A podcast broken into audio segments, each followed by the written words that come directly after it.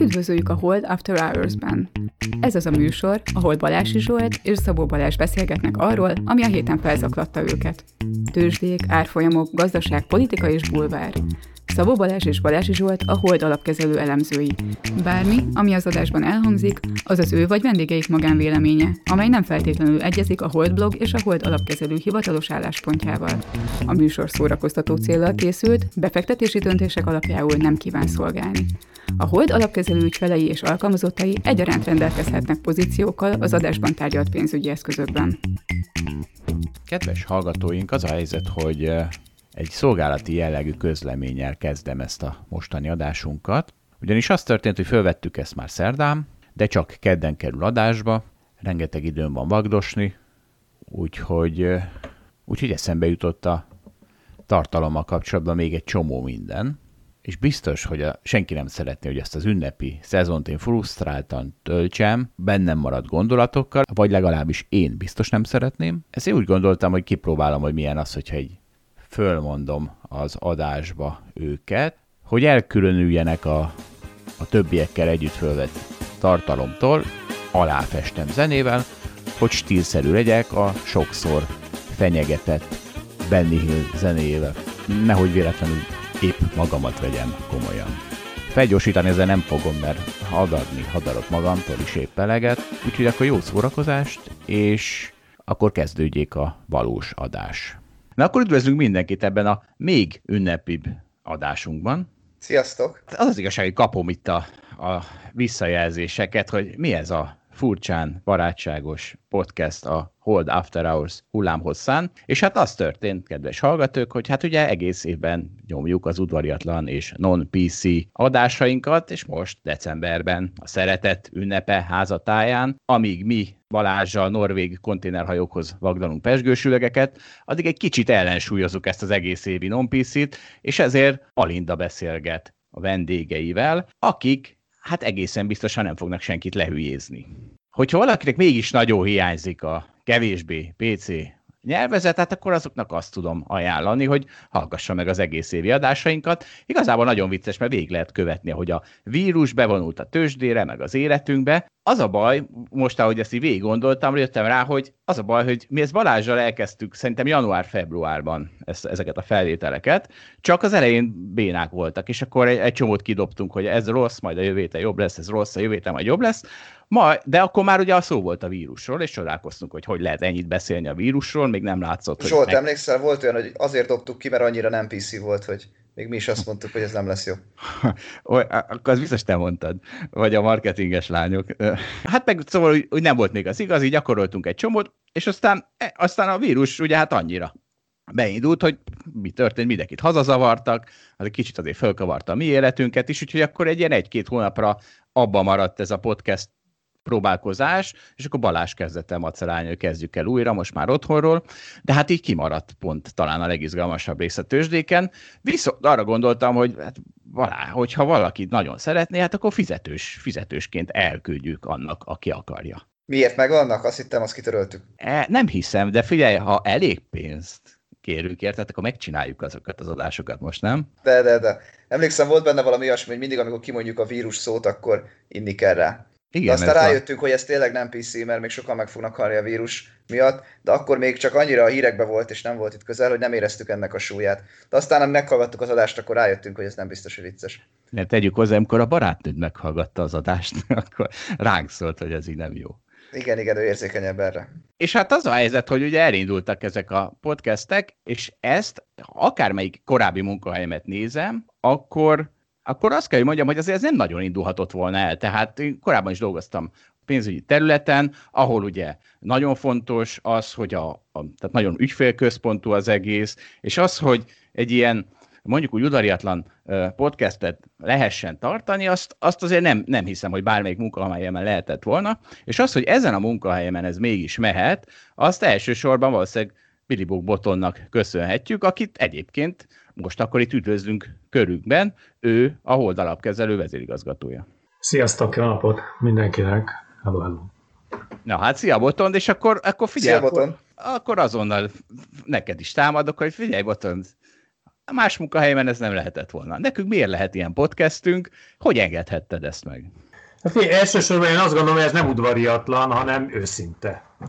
Tehát ha, ha ilyen tekintetben ilyen oldalról nézem, akkor azt gondolom, hogy ennél jobb dolog nincs, mint hogy valaki azt mondja el, amit szeretne. Ezt lehet ronda stílussal, lehet szép stílussal, kinek milyen, nincs, nincsenek különösebb erős határok, hogy lehet, így lehet. Hogy az szerintem arról, amiről, amit élvezettel és szívesen csináltok, és őszintén beszéltek róla, azt szerintem minden további nélkül lehet.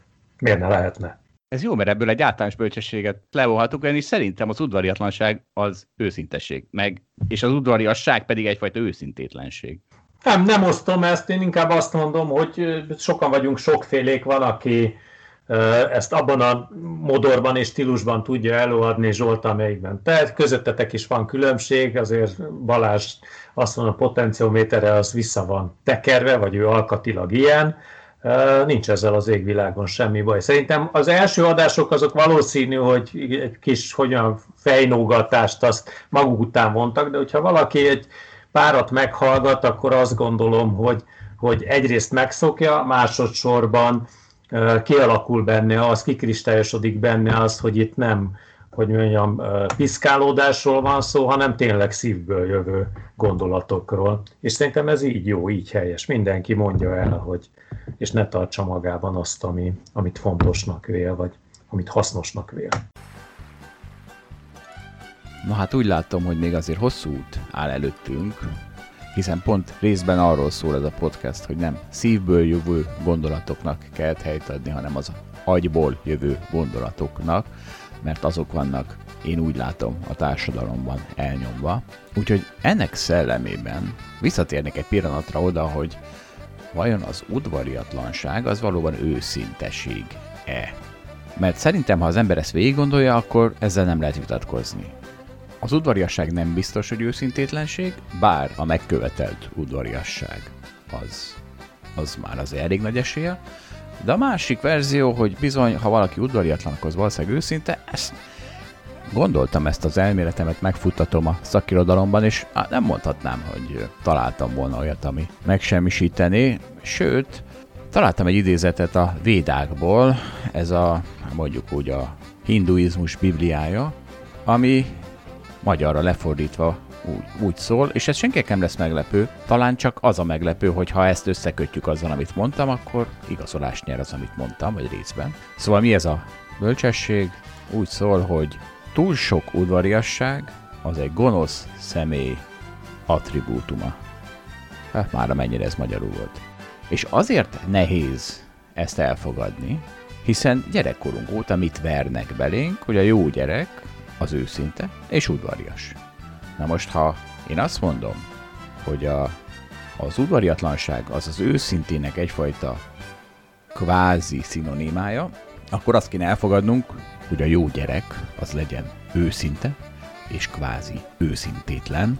Hát nem csoda, hogy nehéz ezt átvinni, és ha bárki emellett szeretne érvelni, hát csak óvatosan, épp elég bajunk volt már 2020-ban, nem kell, hogy még itt egész gyerekkorok dőljenek romba, és kattanjanak be, kattanjanak be emberek. Ó, ez ugye ez azért érdekes, mert van, van egy barátom, és ő, és ő megkérdezte, hogy kicsit döbbenten az, hogy hát nem aggódunk mi azért, hogy amikor ugye őszintén arról beszélünk, hogy valahol azt sugaljuk, hogy azért mi se tudjuk, hogy merre mennek a részvényárfolyamok. De meg, mert ugye minden cég mit szeretne, hogyha egy teljes, mindent kézben tartó szakértelmet sugalna a saját szakterületén az ügyfelek felé, de valahogy a mi területünk az olyan, hogy azért valószínűleg inkább az győzi meg az ügyfeleket arról, hogy, hogy hozzánk érdemes pénzt fektetni, hogyha arról beszélünk, hogy hát mi sem tudjuk azokat az árfolyamokat, hiszen nyilvánvalóan, ha tudnánk, akkor minden évben végtelen hozamunk lenne. Hát szerintem egyébként ezt mindenképpen fel kell vállalni. Tehát ebbe a szakmába a hitelességet is úgy építheted ki, hogyha azonnal kiteszed az asztalra azt, hogyha, hogy bukhatsz. És ez nem egy olyan cég, ami azt mondja magáról, hogy itt mindig tökéletesen fogod csinálni. Tényleg ebbe a szakmába ez lehetetlen, és szerintem a hitelességépítésnek ez egy fontos eleme. Igen, csak ez más, más területeken ugye nem feltétlenül van, de igen, ez egy sajátságos, nem? Hát figyeljetek, de, de, de figyelj, hát én azt gondolom, hogy az ebben a a különbség, hogy rövid távon az embernek fogalma sincs tényleg, hogy mi történik. Ma, holnap, holnap után, egy hónapon belül. De azt ezért, hogy három éven belül, négy éven belül, öt éven belül körül mi történhet, azt azért, hogy mondjam, meg lehet becsülni. Nyilván nem biztos, hogy az ember eltalálja, nem biztos, ráadásul ennyi időn belül nagyon sok minden változik ugye a feltételrendszerben, de ez örök igazság, és ezt szerintem sokszor elhallgatja a szakma is, a szektor is, hogy rövid távon ez, ez azért többé-kevésbé szerencsejáték. Ezért nem szabad rövid távon. Ugye mi az ügyfeleinket úgy szoktuk igazából akvirálni, hogy az első és legfontosabb kritérium az, hogy minimum három évet, de legalább ötöt töltsön velünk. Ha ennyit nem, ennyi próbaidőt nem hajlandó ránk szánni,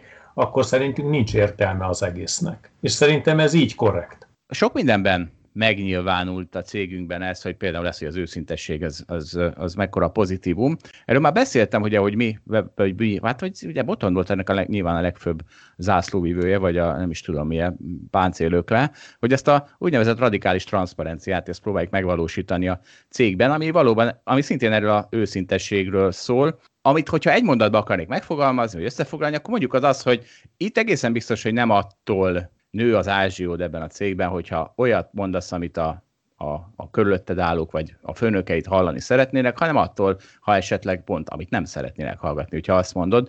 És e, Boton, mondj valamit erről, miért volt ez neked annyira fontos? Mert ugye azért ez is, szerintem az eddigi munkahelyeimtől, ugye hát, na, szóval nem ez a jellemző, akkor mondjuk így. Én máshol nem dolgoztam, csak itt, tehát én itt kezdtem a pályámat, és legnagyobb valószínűséggel itt is fogom befejezni, úgyhogy nem tudom mással összehasonlítani. Igen, én, én ennek a transzparenciának nagy híve vagyok, ugyanis azt gondolom, hogy problémát csak akkor lehet megoldani, hogyha az emberek azt kiterítik és, és elmondják egymásnak. Ez lehet kettőtől ennig terjedő fő között.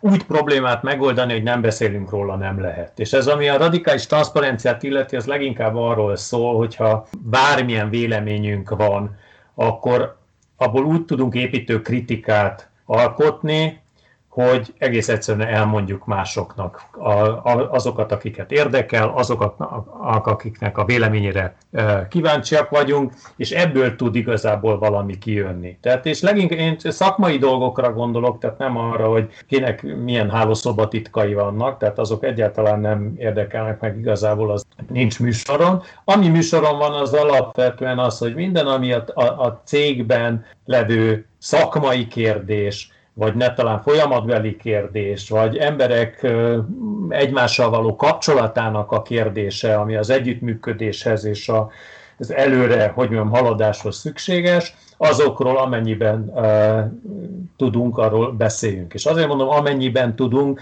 mert azért ez egy baromi nehéz dolog. Szóval, hogy ez a munkahely sem különbözik valószínű abban más munkahelytől, hogy a, probléma megoldások során sok, sokan sokfélék lévén sokféle megoldást látunk, mindenki nagy valószínűséggel legjobb indulata ugye magáét látja a, a legcélra vezetőbbnek, és hát ebből óhatatlanul felszínre kerülnek mindenféle megoldandók, feszültségek, én szerintem úgy lehet ezeket megoldani, és ez, ez tényleg erre törekszem, hogy, hogy ne folytsuk ezeket magunkba, hanem adjuk ennek teret. És ebben szenyoritás, ebben, hogy mondjam, munkahelyi pozíció, főnök beosztott viszony, tulajdonos főnök, vezető beosztott, ezek, ezek mind nem számítanak. Az számít egyébként, hogy ha valakiben valami benne van, az jöjjön ki.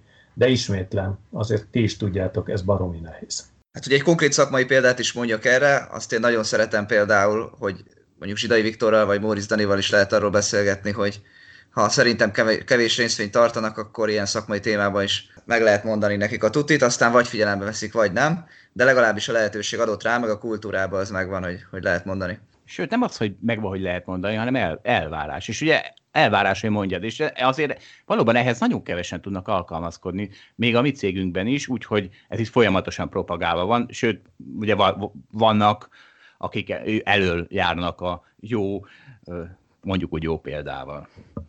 Hát de persze, de mondjuk gondolj bele a befektetéseknek a világába, hogy ott van mondjuk a Móricz Dani, csinálja 15 éve, van egy, van egy hozama, egy alapja, ő kezel nagyon sok milliárdot, én kezelek nagyon keveset, még nem tudom, nem vagyok 30 éves, éppen buktam, milyen jogon mondom azt neki, hogy most valami befektetési döntést rosszul hozott meg, és változtatnia kéne. De mégis át kell törni ezeket a falakat. Jó, úgy látom, Balázs, még nálad sem mentált ez teljesen ez a dolog, de legalább alkalmazod. És hát figyelj, nem, nem csak radikális transzparencia van ebben a cégben, hanem hát egy ilyen radikális szabadság is mondjuk úgy. Tehát valahol olyasmi a mentalitás, hogy érezi jól magad, és akkor jól fog menni a munka. És egyébként az, hogy ez a ez, hogy a 21. században, amikor látjuk, hogy egy Google az irodaházát telenyomja masszás szalonnal, meg, meg, meg mozival, vagy nem tudom, mik vannak abban. A, a, a prezi irodája is olyan, hogy, hogy érez jól magad, és, és, és a többi. Tehát van, van nálunk minibár de szerintem a Google-ben is van minibár. Ismerek olyan informatikai cégeket, ahol nem csak minibár van. Tehát, hogy ez is egy óriási. Tehát Balázs például beszokta jelenteni, hogy akkor ő most elmegy fodrászhoz, ami egy két és fél órás program munkaidőben, és hát ugye teljesen, teljesen értelmetlen, egyszerűen levágják rövidre a haját, de mégis ez történik. És erre, ez nekem is van egyébként egy, egy nagyon jó sztori, mert a, a, van öltözőnk a, ebben az irodaházban, és akkor ott néha összefutok botondal, még ugye a home office előtti időkben, és akkor meséltem neki, hogy mekkora szívás, hogy gyerekeim nem hajlandóak úszni járni, mert az én úszókarrierem is ezáltal megtör, mert a, én mindig akkor mentem el úszni, amikor ők úsztak. És akkor mondtam a a Botonnak, és akkor Boton válasz erre az volt, hogy de hát miért nem megyek át itt munkaidőben, itt van a úszoda, menjek át és ússzak. De szóval ezt is azért nehéz elképzelni, vagyis hát furcsa ez, mert hogyha az ember a Google meg a Prezit veszi, számba, akkor ez, akkor ez, akkor ez olyan természetszerű így a 21. században, de ha az előző munkahelyemét nézem meg, a, meg, sőt, még azért még itt a mi cégünkben is vannak, akik, a, akik óckodnak attól, hogy mi az, hogy én alszom az irodában, annak ellenére, hogy gyakorlatilag alvó alkalmatosságok ki vannak rakva. Na, boton, hát ez is mondjál valamit, mert az ez is tök érdekes szerintem. Hát figyeljetek, én egy dolgot mondok, amit nem emeltetek ki, de még nekem is, hogy feltűnik 21 néhány év után, hogy ebben az irodában a, a vezetőknek nincs külön irodájuk, sosem volt. Tehát Szabolaci alatt sem volt, nincs, egész egyszerűen nincs olyan iroda. Én azt gondolom, hogy az irodának a legjobb részét, vagy a legimpozánsabb részét, azt, azt közösségi térnek használjuk. Ahogy nézem, felfele nézek az irodában, meg lefele nézek az irodában, akkor ezek azok a, az irodaterületek alattunk felettünk, ahol a, ahol a vezetők töltik a mindennapjaikat, ugye amikor nincs home office, most nagyjából az egész irodaháza, ahogy nézem, home office-ban van. Tehát ez is önmagában azt a szemléletet próbálja tükrözni, hogy, hogy azért itt ez egy lapos szervezet, vagy lapos szervezetet törekszünk, és, és hogyha bent vagyunk egy, egymás között, akkor, akkor azok a vélemények, amelyekről az előbb beszéltünk, azok sokkal inkább kijönnek. És igen, az, hogy egyébként ki mikor, hol végzi a munkáját, az szerintem teljesen, teljesen fölösleges és teljesen érdektelen kérdés. Az az érdekes, hogy ez esetleg feszültséget kelt, vagy nem kelt, azt kell kezelni, de hát Zsolt, hogyha ha egy mód van rá, akkor tényleg ugorj át oda a momba, és nyomjál le, nem tudom, 5 kilométert, aztán gyere vissza, aludjál egyet a babzsákon, és folytasd ott, ahol abba hagytad. Szerintem ez így, így kerek, így korrekt. És van, aki ezt csinálja, van, aki egyébként azt csinálja, hogy bejön reggel hétre, ül háromig, és hazamegy. Hát, sokan vagyunk, sokfélék ismételni tudom, csak a lényeg az, hogy, hogy próbáljuk meg azt megvalósítani, hogy mindenki amennyire lehet jól érezze magát azért. Nem olyan egyszerű, ez sem. Mond, mond Balázs. Nekem erről a szabad irodaképről az van meg, egyébként senkinek nincs irodája, de titkon nekem egyébként van, ezzel szoktunk is viccelődni, ugyanis van egy ilyen kétszer két méteres kis szoba, ahol van bent két pufi, és én rendszerint oda szoktam elvonulni, amikor nagy a hangzavar, és az egyetlen társágom a Zsolt szokott lenni, aki 11.30-kor pontba bejön és szundít negyed órát, hogy utána jobban menjen neki a munka. Hát sajnos ez most már egy éve nincs meg. Meg kell próbálni virtuálisan megvalósítani. Ó, ez megy, ne aggódj, boton, azért. A, a bionikus... nézzétek negyed órát, érted? Egyébként éppen 11 óra 30 van Zsolt, és látom, hogy most fenn vagy is, hogy... Már aludtam. Ja, bocsáss meg. Már egy másodikat ma. Hát fia, a bioritmusom úgy bele állítva ebbe a home office-ba, hogy elképesztő. A gyerekeim néha megpróbálnak belerondítani, de iszonyú, iszonyú nagyhelyi szigorral szembesülnek olyankor. Nehogy magad. Hát elnézést, hogy megint megszakítom az adást Benny Hill-lel. Itt az elején egy kicsit összesűrűsödtek a Benny Hill-ek, ígérem ez később nem lesz ennyire túl burjánzó, és akit idegesít, hogy ráveszélek a halk zenére, azt egyrészt megértem, ez egy kiváló szám is egyben, de akkor menjen el az alapblogra, ott linkeljük a Yakiti Sex azon verzióit, amelyeket itt felhasználtunk, és akkor meghallgathatja teljes pumpájukban. De ezt most nem, azért, nem ezért szakítottam meg, hanem Balázs lelkembe kötötte a adás után, hogy, hogy mindenképpen mentegetőzzek amiatt, hogy ennyit ajnározzuk a céget. Én ezen fel vagyok háborodva. Ugye nem ajnározzuk a céget az én olvasatomban, hanem egyszerűen őszintén beszélek arról, amit ott tapasztalok, ami azért érdekes, mert hiszen ugye egyrészt a vezérigazgató tulajdonos a vendégünk, másrészt pedig ez egy viszonylag kis vállalkozásnak indult, most az idei Forbes listán a 36. legértékesebb magyar vállalat lett. Tehát megvan benne a kis és a nagy vállalat sajátosságai, és pont talán a legérdekesebb a döntéshozatal, meg az atmoszféra, az talán még az ilyen kis családi vállalkozásokat idézi. Mindegy, hát remélem másnak is érdekes. És ez azért tűnik ajnározásnak, mert az emberek nagy része valóban ilyen célral csinálja. Nem őszintén beszél valamiről, amikor dicséri azt, hanem valami hátsó célja van ezzel, ugye miért dicsérjük meg az ebédet, azért, hogy meg ne haragudjon ránk a feleségünk, mert mindegy munkahelyen sorolhatnám. Tehát valahol ez a PC világ az, ami már megint engem terrorizál, mert, mert ilyen dolog az, hogy nem beszéltek őszintén arról, hogy hogy érzem meg a munkahelyemen, azért, mert az többi ember az ilyes fajta nyelvezetet más miatt használja. Én erről nem tehetek, hogy más hogy használja. Ez olyan, mint a buszsáv. Ugye mi a bajom a buszsávban?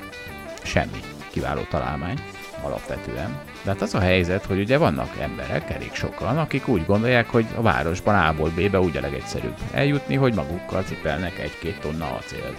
Ezzel szemben én biciklizni szoktam, amikor átsornak a városra, mert ugye ez szokott az érről, én nem azt látom, hogy mindenki rotációs kapát cipel magával, és ezért kénytelen autóval menni, hanem azt látom, hogy mindenki egyedül üldögél az autójában. Felteszem, még csak nem is Hold After Hours-t hallgat, hanem a kereskedelmi rádiók néputító adását. És hogy nem magam mellett beszélek, hanem ez egy tárgyilagos cost-benefit elemzés. Ha lenne dugódi, valami brutális dugódi, ahol azokkal az emberekkel, akik úgy érzik, hogy ők nyugodtan autózhatnak a városon keresztül kasul, kifizettetik az árát. Kifizettetik azt a kárt, amit okoznak, mert elveszik a helyet a, a, azoktól, akiknek valóban nincs más választások, mint autózni a városban. Kifizet, tehát kifizettetik a, a környezetnek, zajszennyezés, meg az, hogy elveszik a, a városban a valódi élettől a helyet, ha ezt mi, kifizetetnék velük, tehát minden egyes alkalommal 5000 forintba kerülne, ha valaki átautózik a városon, akkor, akkor egy szavam se lenne. Viszont most nem ez van. Ugye, ha mindenki hozzám hasonlóan biciklizne, akkor nem is lenne szükség buszsávra, akkor ott lenne egy széles út, ahol járnának buszok, meg biciklik, meg gyalogosok, meg hébe-hóba egy-egy autó. Tehát azért lett buszsáv, mert a többiek autóznak.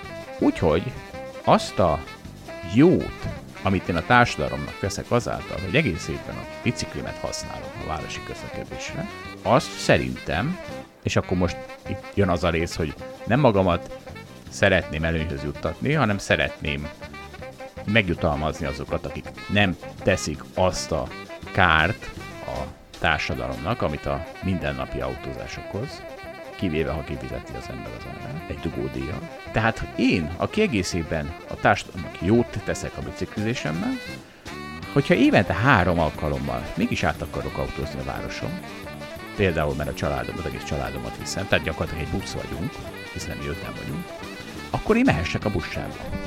Na, hát akkor is akkor visszatértem, hogy hogy buszsába a cég ajnározása, és jó, ezen az allegórián még majd dolgozok, de a csattanó erős.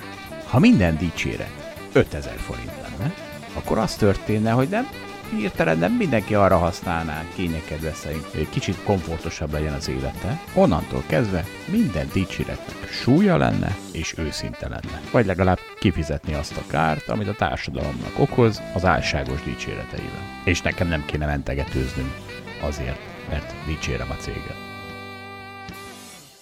Botton meg kicsit említette ezt a témát, amit talán a hallgatóknak is feltűnhetett, mert az a helyzet, hogy ha épp nincs karantén, meg home office, akkor Douglas Adams szavaival élve a holdalapkezelőben nagyon irodájában nagyon nehéz úgy rendesen körbecsóválni egy macskát, hogy ne találjon el vele az ember egy tulajdonost. Egyfelől ez, ez biztos, hogy jó. Mi például ugye olyan részvényeket igyekszünk vásárolni, ahol a menedzsment és a tulajdonos egy hajóban nevez, és hogy lehet annál jobban egy hajóban nevezni, mint hogy te magad, a tulajdonos maga a vezető, sehogy. Másfelől viszont, ha valaki ugye ilyen klasszikus karriert szeretne, hogy lépd előre a ranglétrán, hát azon ugye nem segít, hogyha egyel vagy maximum kettővel fölött egy tulajdonos ül.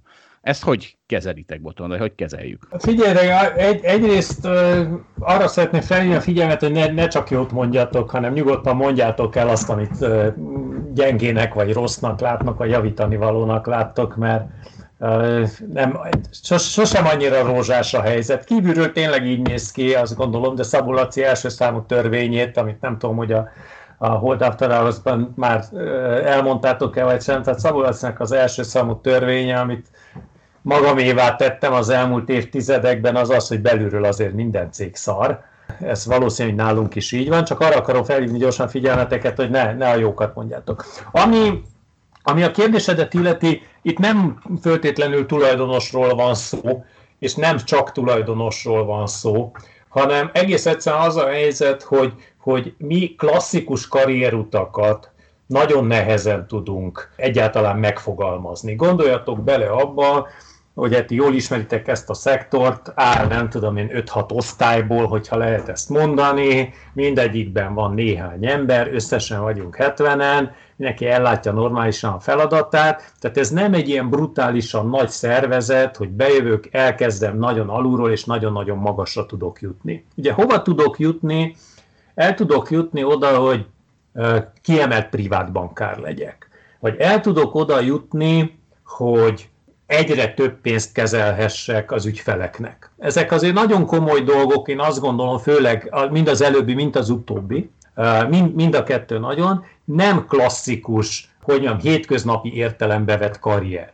De az, hogyha egy privát bankárnak van 50-60-70 milliárd forint kezelt vagyona néhány ügyféllel mögötte, azért én azt gondolom, hogy annál szebb karrier vagy, vagy eredmény nagyon kevés van. Vagy az, hogy egy portfóliókezelőnek több milliárd, meg majd több tízmilliárd, ne talán százmilliárd forint kezelt vagyona van, ami fölött ő dönt. És ennek, ezek iszonyatosan nagy terhek és nagy felelősségek. Szóval ennél komolyabb karriert nagyon nehezen tudok elképzelni. Persze lehet lenni izé, kutyagumi, ilyen vezető, olyan vezető, ilyen hatalommal, olyan hatalommal, de azt gondolom, hogy hogy ez összehasonlítható, az előbb említettek azért összehasonlíthatók azzal. Visszatérve, nem tudunk e-, egész egyszerűen ebben, e, mert ne, szerintem nem lehet ebben ilyen, hogy mondjam, hosszú és nagyon, hogy mondjam, kiszínezett, szép karrierutakat felvázolni. Ezeket lehet, amit az előbb említettem. És akkor még egy kérdés, ami sokkal közelebb van, ugye a tulajdonosi, nálunk mindenkinek van dolgozói részvénye. Én arra iszonyatosan büszke vagyok, benne van vagy tíz év kínlódás, de iszonyatosan büszke vagyok, hogy dolgozói részvényel rendelkezik a recepciós, dolgozói részvényel rendelkezik a back-office munkatárs, a könyvelő, a mindenki. Tehát, hogy nincs olyan munkatársunk, akinek ne lenne dolgozói részvénye, és ezáltal valamilyen formában a cég eredményéből ne tudna részesülni. És a hosszú távú célunk is az egyébként, hogy mi tekintettel arra, hogy már azért az 50-es éveinket eh, ki alulról, ki felülről nyaldossa, és előbb-utóbb a szakmai pályafutása az, hogy olyan alkony, lealkonyul, mert ez az életrendje.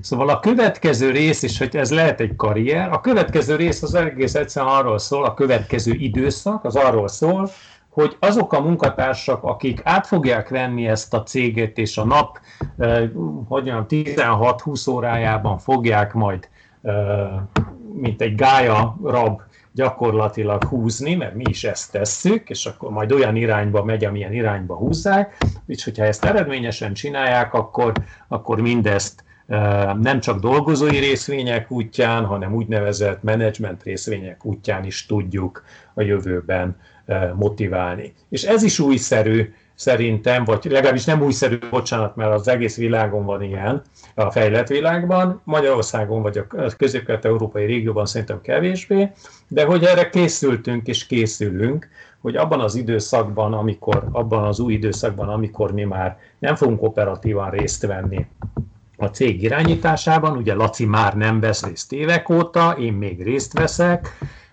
de hát én is 50 éves vagyok, tehát még pár éven lehet, aztán majd meglátjuk, hogy mit hoz a jövő. De a lényeg az, hogy tudatosan készülünk arra, hogy azok, akik a, komoly értéket teremtenek a jövőben a cégnek, azok tőke oldalon is, tehát tőkejövedelem oldalon is motiválva legyenek. És szerintem ez legalább olyan jó karrier, mint hogy valaki egy nem tudom, hogy akármilyen KFT-nek, RT-nek, kutyaguminak a, a, az első számú, második számú, vagy éppen negyedik számú vezetője legyen.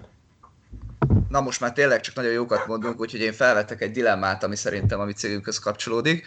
Az pedig az, hogy nagyon nehéz valamilyen mintát management oldalról követni. Ugye egyrészt a oldalapkezelő egy független szervezet, aminek a botod mondta, hogy van négy többségi tulajdonosa, akiből három ráadásul bent is ül a cégben, és egyébként közvetlenül irányítja a szervezetet, különböző véleményekkel, egyfelől nagyon erős vélemények, másfelől lapos szervezet, és egyébként sokszor összekeveredik az, hogy van egyfajta természetes profitvárakozás, meg, meg hogy csináljunk egy jó biznisz, másik oldalról van egy nagyon erős ilyen családi vállalkozás szelleme, hogy, hogy ez egy összetartó közösség is, aki, aki szeretne közösen célt elérni. Tehát én azt gondolom, hogy egy ilyen nagyon tiszta szervezetben, ahol nagyon jól le vannak határolva a felelősségi körök, lehet, hogy bizonyos menedzsment dolgokat ügyesebben meg lehet csinálni, mint egy, egy ilyen szervezetben. De másik oldalról, amikor, és erre akarom felülni a figyelmet, hogy szerintem nem nagyon van nagyon hasonló szervezet a, a közelben, tehát tök jó lenne érteni mondjuk, hogy a Warren Buffették hogy működnek Amerikában, vagy más kisebb alapkezelők, vagy szoktuk emlegetni a Ray Dalio alapkezelőt, hogy, hogy működnek. Ugye azt látjuk, hogy egy nagy multinacionális cégben hogy működik a, a mondjuk egy portfóliókezelésnek a menedzsmentje, vagy egy broker cégnek a, a menedzsmentje, azt, azt könnyebb elérni, azt könnyebb látni, de egy ilyen kis családi vállalkozás hogy tudja ezt, ezt jól csinálni, összehangolni a különböző céljait, azt szerintem nagyon nehéz, mert nagyon kevés ilyen cég van, és, és szerintem nincs annyira egyszerűen a közelben, hogy lehessen ezektől jól tanulni másoktól. Hát figyelj, Botod, az előbb mondtad, hogy ez egy őszinte podcast. Hát én is mindig ezt mondom, és az az igazság, hogy a hátad mögött is azt mondom, hogy itt a legjobb dolgozni a pályafutásom során, úgyhogy, úgyhogy sajnálom, de hát kénytelen vagyok a arcodba is ezt vágni. Nem, nem térhetek el az őszinte podcast dologtól. Egyrészt, másrészt pedig hát rosszkor jöttél. Tehát most mit csináljunk?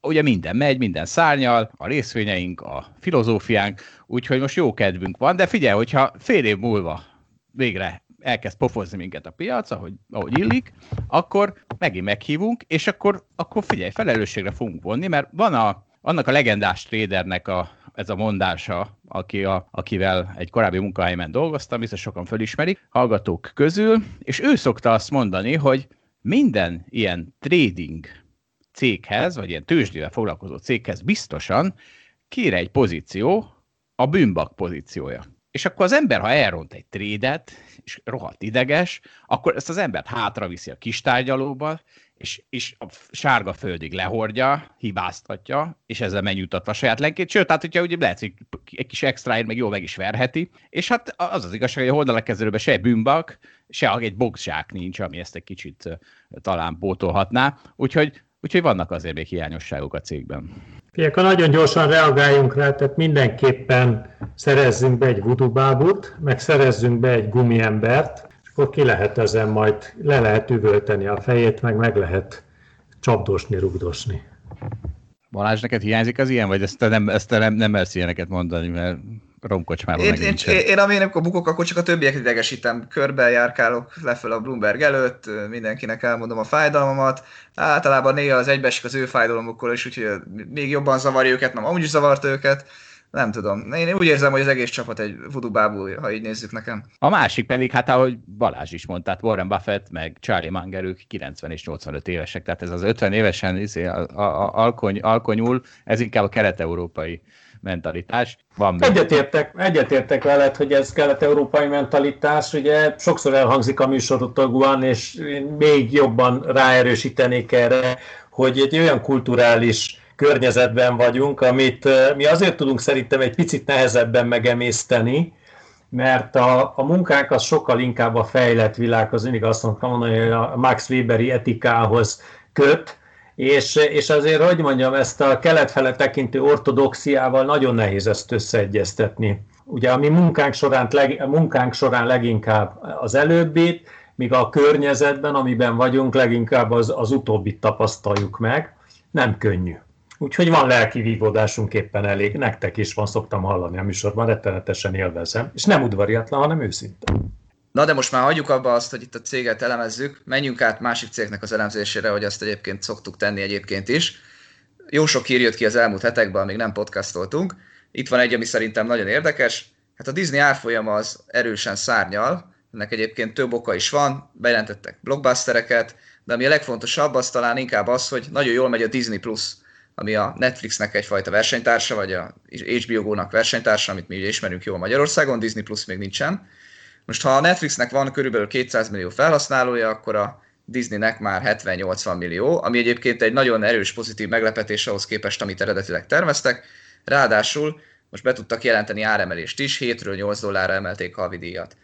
Most ezek a számok még nem azt jelenti, hogy megtermeli a Disney profitjának a nagy részét ebben a pillanatban, ezek a számok még nem ezt jelentik, de mivel ilyen gyorsan tudtak növekedni, ezért a jövőbeli várakozásokat is persze extrapolálták mind a Disneynek a dolgozói, akik ezeket közzéteszik, ezeket a saját becsléseiket, és mint persze a piac, aki meg a Disney részvények megvételével reagálta le ezeket a, a híreket. Tehát a Disney Plusnak most már majdnem van 80 millió felhasználója, ami, ami azért, hogyha Netflixet hasonlítjuk, akkor, akkor azért már szép szám. És ugye szerintem nagyon érdekes, egy-két éve írtam cikket a Netflixnek a számairól, hogy a Netflix ez mennyire rossz befektetés, és ugye mennyire jó, mint cég. Hát azt látjuk, hogy mennyire jó, mint cég, nagyon növekszik, évente több tízmillió új felhasználó, egyébként én is nagy Netflix felhasználó vagyok, valamennyire mondhatom, hogy megőrülök azért, hogy milyen jó, hogy a Netflix most már nem tudom, nagyon jó dokumentumfilmeket is forgat, eddig soha nem néztem dokumentumfilmeket, most már ezt is nézek, hogyha mondjuk itt az Atemboros filmre gondolunk. Tehát mint felhasználó látom azt, hogy szerintem mennyire innovatív ez a cég, a szoftver tökéletesen működik, az HBO az sokkal többször lefagy, a Netflix pedig ehhez képest tényleg tökéletes. És akkor egy-két éve azt írtam a cikkemben, hogy mekkora verseny lesz ezen a piacon, és hogy és hogy nem biztos, hogy el fog férni ennyi tartalomgyártó, ráadásul itt nincsen hálózati hatás, mint más technológiai cégek esetében, tehát nincsen belépési korlát, mindenki megcsinálja maga a szoftverét, aztán annyi tartalmat fejleszt rá, amennyit akar, és kérdés az, hogy a fogyasztó az fog-e 5-6 ö, ilyen szoftvert megvásárolni, tehát fogja fizetni a Netflix előfizetést, az HBO-t, a, akkor most a Disney Plus-ot, és akkor még lesznek egyebek, ugye már az Amazon is belépett erre a piacra, és ő is forgatja a saját ö, sorozatait. Úgyhogy én nem tudom a választ, egyébként nekem azt tűnt fel, hogy az elmúlt egy évben, és ez lehet, hogy ugye megint egy extrém év volt ilyen szempontból, ugye mindenki egyre több sorozatot nézett, és én egyébként egy kicsit megváltoztattam a véleményem, kevésbé vagyok már negatív ezekre a cégekre, mert egyszerűen azt gondolom, hogy tudnak talán árat emelni, és azt is el tudom képzelni, hogy az emberek egyszerűen több pénzt fognak kiadni ezekre a szolgáltatásokra, már pedig az igaz, hogy a felhasználó szám felülről korlátos, de, a, de ha tudnak árat emelni, és esetleg az emberek hajlandóak tényleg 3-4-5-öt kifizetni, akkor, akkor ezek az árfolyamok lehet, hogy tényleg szárnyalniuk kell. Ettől függetlenül még mindig azt érzem, hogy kicsit drágák, de a Netflix sortomat azért évelején sikerült zárnom, és most nem is tervezem újra nyitni. Ha már így mondtad, hogy néhány éve mondtad, tehát azt tegyük hozzá, hogy azóta az egy 50-100%-ot emelkedett a Netflix, és, és valóban ez érdekes, hogy, hogy miközben kijött ez az óriási Disney szárnyalás, ekközben a Netflix meg se rezdült. Tehát nem az történik, hogy ha a versenytársnak jól megy, akkor a másik versenytársnak kevésbé, hanem annak is jól megy. Hát ez úgy, ez úgy lehet, hogyha nő a piac. Ha a, a torta sokat, a sokat és nagyot nő, akkor, akkor elméletileg mindig szárnyalhat egyszerre. Kérdés, hogy ez a helyzet. Igen, figyeljetek, ez úgy is lehet egyébként, hogy, hogy, hogy egész egyszerűen tényleg van egy évek óta tartó uh, pszichés uh, hangulat, Sose felejtem el, amikor, amikor uh, annak idején nekünk még nem tudom, 15-20 éve járt a, a Berons heti lapja, ami azt hiszem, hétfőn érkezett meg, pénteki megjelenés ugye az Egyesült Államokban, New Yorkban, aztán hétfőn megérkezett, sose felejtem el, hogy ott volt az asztalunkon, és a Cisco volt a világ messze, nem tudom, a legdrágább vállalata, ez volt a címlapom, ez nagyon gyakran felmerül bennem, tehát amit így a Netflixről, meg ugye Tesláról szoktatok beszélni, mind-mind igaz, de én azt mondom, hogy erre, ez az a kérdés, amire nagy valószínűséggel nem most kell, hogy mondjam majd a választ, hanem írjátok fel, hogy 2026. december 16, ma veszik fel, és beszéltek erről majd 2024. december közepén, akkor azt gondolom, hogy rem, és remélem, hogy iszonyatosan sok hallgatója lesz a, a, a Hold és idézétek vissza ezeket az és valahogy tudjátok azt mondom, hogy nincs illúzió. Tehát ezzel nem azt akarom mondani, hogy nem fognak ezek létezni, de egy picit azt, azt hiszem, hogy olyan átrendeződést, ami az elmúlt szinte minden évtized, vagy két évtized magával vont, az most is meg lesz. Tehát itt olyan őrületek vannak, és folyamatosan azt keressük, hogy mivel, mivel akarjuk ezt alátámasztani, ami a legjobb dolog, tehát nyilván ezt tegyétek meg, meg meg kell tegyük, ugye ez leginkább a ti kenyeretek, nem az enyém, de hogy, hogy ebben rengeteg hülyeség és anomália van, abban egészen biztos vagyok. Százszázalékos. Aztán lehet, hogy egy óriási tévedek, és lehet, hogy még bukok is egy szépet vele. Akkor te nagy nazdak sortos vagy, Botond? Igen, igen én, én, én, én abszolút, én most Nasdaq sortos vagyok, és kicsit hozzátok kapcsolódva velülongos vagyok, Megégettem magam a tavaly egyébként, meg, bocsánat, inkább az idén Nasdaq sorttal, nem olyan nagyon, de azért meg. De azt tudom, hogy ezeknek a, hogy mondjam, szóval egy, egy, egy falat lebontani, azt, azt, azt nem úgy szoktak, hogy pikpak lebomlik, hanem tudjátok, elkezdődik, lejön egy tégla, lejön egy másik tégla, aztán lejön egy harmadik tégla, főleg, hogyha alulról kezdett bontani, akkor előbb-utóbb az, hogy mondjam, helyreáll a világ rendje, én azt hiszem, hogy az tényleg nonsens, hogy a Tesla ma többet ér félmillió autó gyártásával, és tudom, hogy nem autógyár, meg egyebek, ezeket de az, az nonsens, hogy többet ér, mint a következő négy vagy öt piaci szereplő összesen, és nem is ez a nonsens. A nonsens az, hogy a mellette levő összes egyébként elektromos autót gyártó társaság az olyan árazásokon forog, ami elképzelhetetlen. Tehát 1980 a Magyar Postának csak el villamos meghajtású autói vannak. E, voltak, bocsánat. E, Ferdinand Porsche e, első autója, amit épített, szekeret képzeljetek el, két villanymotorral az izében, Lohner Porsche, az, az villamos meghajtású volt a múlt század elején. Jó, hát nem a, nem a, Értitek? Nem, igen, nem az elektromos meghajtás itt a nagyon nagy novum. Szóval én azt mondom, hogy nem a, nem a Tesla van a gond, meg nem a Netflix-el van a gond, hanem a környezettel van a gond. Azokkal az elektromos autót gyártó autógyárakkal, akik önvezetést nem, egyébként ilyen hálózati hatásra nem gyúrnak, egész egyszerűen ez, ez, ez tényleg ez hülyeség, ami, a, ami megy. Aztán majd meglátjuk, hogy igaz az a kijelentés, vagy nem, majd 2023-ban tesztétek vissza, majd 2025-ben beszéltek róla, vagy vegyétek fel a tartalomjegyzékbe. Rájöttem, hogy ez egy automata stabilizátor. Ugye mi történt? Jött Trump, adókedvezményt adott a, a vagyonosabbaknak, mondjuk úgy a rutinosabb befektetőknek is, boldogan meggazdagodtak belőle az Egyesült Államokban, és besortolták belőle a nasdaq meg a Teslát, mert hogy, mert hogy ez eszemen dolog és ezáltal, miközben az avokádok meg megvásárolták ugyanezeket a részvényeket, szépen ez a, ez a vagyoni transfer, amit ők megkaptak adócsökkentés, valójában az így visszafolyt a, avokádóknak. És most pedig megyünk a másik irányba, mert most meg mi fog történni? Jön Biden, elvileg adót emel, meg, ezzel megrövidítve a, mondjuk úgy a boomereket, és gazdagítva az avokádokat, viszont Viszont lehet, hogy eljön az az időszak, amit már annyira várunk, vártok, nem tudom mióta, hogy esnek a technológiai részvények, és akkor meg ez a, a vagyoni transfer ezen ága pedig a másik irányba csorog. Tehát ezért mondom, hogy ez az automata stabilizátor egyik elnöknél egyik formában ez a csoport nyer, másik formában az, és fordítva. Ez tényleg jó, ezzel teljesen egyetértek. És, hát, és hogyha a... a politikusok határoznák csak meg, akkor, akkor, akkor könnyű dolgunk lenne, ebben a szakmában, de én azt gondolom, hogy az okokozat között azért nem mindig ilyen egyértelmű a viszony. Jó, meglátjuk. És egyébként most akkor hozzak egy példát arra, hogy Botonnak hogy van, vagy nekünk. Hát igazából mert ugye erről szólt ez az egész value versus growth cikk sorozatunk, hogy, hogy hogy a múltban miket láttunk, milyen buborékokat, azok hogy durrantak ki, és hogyan lettek me- a abszolút utált szektorokban, mondjuk a dohánygyártókból a legjobb befektetések a következő években, de nem kell visszamenni ám az időben. Hát most itt van, és erről már sokat is beszéltünk, és most ezekben a napokban az egyik legforróbb részvény a CD projekt. Ugye mi történt a CD projekttel? Mindenki nagyon várta, hogy a, most a Cyberpunk 2077, vagy nem tudom mi a címe, szóval a Cyberpunk, nevű, Cyberpunk nevű játéka, kijöjjön, és óriási megadúranás legyen. De ugye erről beszéltünk Balázsra, hogy igazából a CD projekt állami folyamában nem az volt benne, hogy ez egy óriási megadúranás lesz, hanem hogy a következő öt játékuk óriási megadúranás lesz, amikről még nem is tudunk. És az történt, hogy kijött ez az óriási megadúranás, és kiderült, hogy a játék ugyan jó, azonban néhány platformon egyáltalán nem megy, a többin is bagos, egyszerűen túl korán hozták ki, ami egyfajta nem tudom, ilyen, ilyen bizalmi pofon is, meg hát ugye milyen dolog az, hogy a várva várt játékomat nem tudom játszani, még ideges leszek tőle. Szóval az történt, hogy a játék kijövetele előtti napokban még egy nagyot beredúrantottak az árfolyamba, majd kijött a játék, és öt nap alatt lefelezett az árfolyam a tetejétől a aljáig, úgyhogy nem kell messzire menni dohánygyártókig. Itt látjuk a szemünk előtt, hogy Ugye, és mi a sajátságos ebben a CD projektben, hogy volt egy ilyen nagyon jól megfogható mérföldkő, ami a többi részvénynél nincs. Tehát a Facebook, Google-nél nem tudunk rámutatni egy dátumra, amikor már megjelenik az a szoftver, amitől nagyon várjuk, hogy, hogy jól menjen a cégnek, míg a CD projektnél volt. És amikor kijött ez a mérföldkő, öt nap alatt felezett az árfolyam.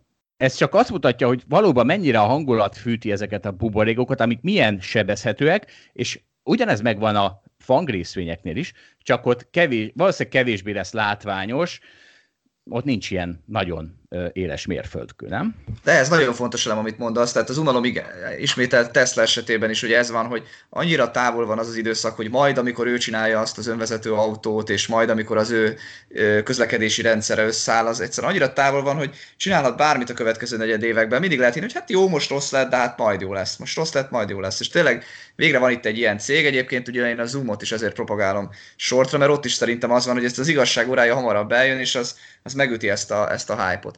Egyébként csak, hogy számok nyelvére lefordítsuk, hogy, hogy mi történt itt a, itt a CD projekt kapcsán. Ez a cég körülbelül 10 milliárd dollárt ért, vagy ér a, a, a tőzsdén, befektetők szerint. Na most egy ilyen nagyon jó játékkal, mint ez a Cyberpunk 2077, amit egyébként több évig kell fejleszteni, tehát 3-4 évig fejlesztenek egy játékot. Lehet keresni szerintem jó esetben egy másfél milliárd dollárt, és az a, az a nagyon jó eset. Tehát, hogy ebbe a cégbe az is be volt árazva, hogy ez, ez nem az, hogy egyszer megcsinálják, és az a játék valami nagy, nagy kaszálás lesz, hanem hogy ezt a következő 20-30 évben is tudják folytatni. Persze lehet azt is gondolni, hogy demográfiai okokból, meg egyszerűen kulturális okokból egyre többen fognak játszani, és majd nem egy-másfél milliárd dollárt lehet nyerni a hárommal vagy négyel későbbi játékon, nem tudom, három, négy, öt milliárd dollárt. Ilyet még egyébként nem nagyon láttunk, hogy, hogy valaki valaha ennyit nyert volna a játékon, majd, majd meglátjuk, hogy ez változik el. Minden esetre tényleg, tényleg itt nem csak az volt bárazva, hogy ez jól sikerül, hanem hanem az, hogy gyakorlatilag sorban 8-9 játéka jól fog sikerülni ennek a cégnek. Most ugye egyébként, ha megnézzük, nem az a probléma, hogy mennyit adtak el ebből a játékból az első egy héten, mert ezek a számok nagyon szépek, és ez az óriási marketing, meg ez a hype, amiről beszéltél Zsolt, ez, ez ugye beérett, tehát az első eladások nem rosszak. Probléma az, hogy ki fogja megvenni ezt a játékot a következő években, ha nem is akkor a nagy szám, meg ha van benne ennyi hiba, meg esetleg ki fogja megvenni majd a következő játékot, vagy az azutánit, a, ami, sokról ugye még ugye nem is tudjuk, hogy mit fog gyártani. Most a következő witcher tudjuk, hogy fogja gyártani a cég, de hogy az azutánit, meg azutánit ki fogja megvenni, igazából az, az került most a, a, a, az a dilemma most, hogy akkor lehet, hogy azt már nem fogják annyira megvenni, és, és ezért esett szerintem ilyen nagyot az árfolyam. Figyeljetek, hadd had, had mondjak, segítsek a hallgatóknak szerintem egy picit olyan, olyan példával, ami, amivel megpróbálom érthetővé tenni, és véletlenül a, ebben az évtizedben, vagy az, ebben az évszázadban elég sok hallgatónk kért már. Nem felejtem el, hogy amikor a 2000-es éveknek az elején, 2005, 2006, 2007-ben a ügyfeleink, ugye privát ügyfeleink, jómódó emberek talicskázták, főleg 2006-7-ben a budapesti lakáspiacra be a pénzt. Ez 13-14 éve volt. És érzékeltük azt, hogy, hogy egész egyszerűen egy ilyen pszichés mánia van, hogy lakást kell venni, lakást kell venni. Tudjátok, akkor vették az írek, akkor vették az olaszok, az, mindenki vett mindenféle kutyagumit izébe, kutyaszart Budapesten, és iszonyatos hype volt benne, iszonyatos izé volt. Ugyan, szerintem ugyanez zajlik most is, ez az egyik példám. Utána mi történt 2008-tól, ti jobban tudjátok, hogy meddig, mit tudom én, 2015-ig, pedig mindenki eladogatta, vagy, vagy, vagy szomorkodott, hogy mi a fenéért lépett be az utolsó pillanatban csillagászati árakon. De van egy másik példám, ami hozzánk kapcsolódik, ugye az abszolút hozamú alapoknak a a hype-ja. Abban is volt egy hype, és ebben mi is kivettük a részünket. Én azt gondolom, hogy mindig elmondtuk, hogy ez nem a csodaszer, de egész egyszerűen ugye 250 milliárd forintnyi abszolút hozamú alapot adtunk el valamikor 2010-11-et követően, vagy legalábbis ideig futott fel az állomány. És a, aztán eltűnt ebből a, hogy mondjam, a nagy vonzerő, és egész egyszerűen radikálisan és jelentősen csökkent. Szóval, hogy ez, ezek az élet majdnem minden területén jelen vannak, én csak azt azon csodálkozom nagyon gyakran, hogy amikor valamennyire észszerűen és racionálisan közelítünk egy kérdéshez, és az élet nem igazolja ezt vissza rövid időn belül, és akkor egész egyszerűen milyen érdekes akár a mi pszichénk is, hogy elkezdjük azokat az okokat keresni, hogy hol hibázunk, és ez így teljesen rendben van, mert mert egyáltalán nem biztos az sem, hogy most igazunk van ezekben, csak arra akarom felhívni, vagy igazából arra akartam érthetővé tenni ezt az egészet, hogy ilyen jelenségek nem csak a tőkepiacon vannak, hanem a, a hétköznapi életben is nagyon gyakran találkozhatunk, találkozunk vele. Most csak nagyon rövid leszek, hiszen erről annyit beszéltünk, hogy nem tudom nem megemlíteni. Ugye itt vannak azok, akik a múltkor méltatlankodtam, hiszen itt vannak Dávid, Nagymarosi haverjai, meg azok, akik most egyszerre rohannak ki New Yorkból, aztán majd egy év múlva egyszerre veszik észre, hogy New Yorkban már nincs vírus, vidéken viszont még mindig nincs zene, tánc, étterem, mozi, a kertészkedés pedig pont három hétig volt érdekes, úgyhogy majd egyszerre rohannak vissza. Tehát, és elnézést minden kedves márciusi pánikvásárló hallgatónktól, de a márciusi pánikvásárlók. És pontosan ugyanez a jelenség, bár ők legalább nem fizettek többet az Aldis csirkehúsért, úgyhogy ennyivel enyhébb volt a büntetésük a tömeg hisztériában való részvételért. Na jó, figyeljetek, hát ö, ne, kicsit még maradjunk a CD projektnél, ugyanis az történt, és botod az az igazság, hogy besétáltál a csapdánkba, mert amikor behozunk ide egy tulajdonost, akkor gátlástalanul presszionáljuk, hiszen itt van a mögöttünk több ezer hallgató, akiknek nehéz lesz, nehezebb lesz nemet mondanod. Tehát az történt, hogy a CD projektet én is, én is tulajdonosa voltam, és megnéztem, ezt a Cyberpunk 2070-et, ez nem viszi el a gépem, a itthoni PC-m, de hát mondom, de hát olyan hülye nem lehetek, hogy veszek ezzel egy új PC-t, hogy, hogy egy hülye játékot játszak. Úgyhogy megvettem a Witcher 3-at, ami az előző óriási siker volt, és amit elvisz a gépem, ez a 2015-ös játék. És hát az a helyzet botot, hogy akár is nézzük, ez a research. És ez mindenképpen céges számára kell, hogy menjen. Hogy érzed? Maximálisan egyetértek. Jó. Én, nem, én, nem, én nem értenék egyet, tehát ha itt ekkora liberalizmus van. Figyeljetek, nem, nem, nem tudsz meg, én azt gondolom, hogy a, a Tesla is, én nem tudom, ti, ti ültetek-e, vezettetek-e Teslát. Várj, várj, vehetek céges számlára Teslát? O- oda jutunk? Most elárulok Research. nektek, mert szerintem sokan nem tudják. Akkor, amikor a Model 3-at a, a Musk bejelentette, akkor az volt az első ízé, azt hiszem, hogy második napon beregisztráltam a, a magam, egy Tesla 3-ra, egyébként a cég nevében, de ott ugye el lehet adni. És, és jött a válasz, hogy 180 ezredikek vagyunk, 180 ezredikek vagyunk, 180 valány ezredikek vagyunk a, a Model 3-ba. Utána egy fél évig jöttek a mindenféle e-mailek, hogy így állunk, úgy állunk a fejlesztésben, vagy nem tudom, 6-7 hónapig. Aztán azok elkezdtek ritkulni, és hát oda jutottunk, hogy hogy nincs Model 3-uk. Én egyébként próbáltam Teslát, meg láttam az önvezető funkcióját is, érzékeltem ezt. Mm, szerintem hozzátartozik ahhoz, amivel foglalkozunk, hogyha tudjuk, akkor tapasztaljuk meg a, a maga, maga valóságában. Na jó, hát akkor én most lestopporom a Tesla fundamentális elemzését itt mindenkiféle halatára, és attól félek egy kicsit sok önéletrajz fog most hirtelen beáramlani a cégünkhöz ilyen impulzusok után. Az nekünk jó, mert tudunk válogatni. Sose jobb. Igen. De mindenki Teslát akar researcholni. Jó van, de akkor én a Hilton hoteleket akarom researcholni ezen túl. Úgyis én vagyok az hát- ingatlan szektor elemző. Budapesten van egy néhány. Az kevés. Arra, Én a New York-it alapos, szeretném, meg a Singapore. Alapos elemző az nem ragad le itt a házatáján. Na hát, és akkor, ha már házad tája, ja, ja, de nem, és még egy dolog ez a CD research kapcsolatban, mert ugye, ahogy mondtam, ezt pont a jelentés, vagy nem a jelentés, tehát a játék előtt még fölhúzták ezt a részvényt, és ez nagyon érdekes volt. Az történt, hogy beszéltünk is erről itt a, a, a, a podcastben, Balázsa, mind a ketten vettünk ebből a CD projektből, amikor jól nézett ki a csárt, aztán elkezdett elromlani. És, Zsolt, nem kell itt a duma, mondd el, ha mennyit adtad el. De nem, nem, nem, nem, nem az, de nem ez azért, áj, Balázs, hát te, ja Istenem, te a izé, földhöz ragadt, egy sokkal, sokkal magasztosabb dolgokról lesz itt szó. Szóval az történt, hogy, hogy me- megvettük, és aztán, el, mert jól nézett ki, és aztán elkezdett rosszul kinézni, és akkor én már magamnak belőttem, hogy na most képített egy bázis, ha ebből lefelé lép ki, akkor el fogom adni. És, és már csak egy-két százalékra volt ettől a határtól a, a CD projekt árfolyama, de akkor megfordult, és elkezdett száguldani, ahogy így mondtam, és fölment a korábbi csúcsáig, és mondom, az elmúlt időszakban annyiszor láttam, hogy ezek a, ezek a részvények fölmennek a korábbi csúcsokig, és aztán onnan lehanyatlanak, berakom a csúcs alá egy kicsit eladásra, hát ha elviszik, pont elvitték.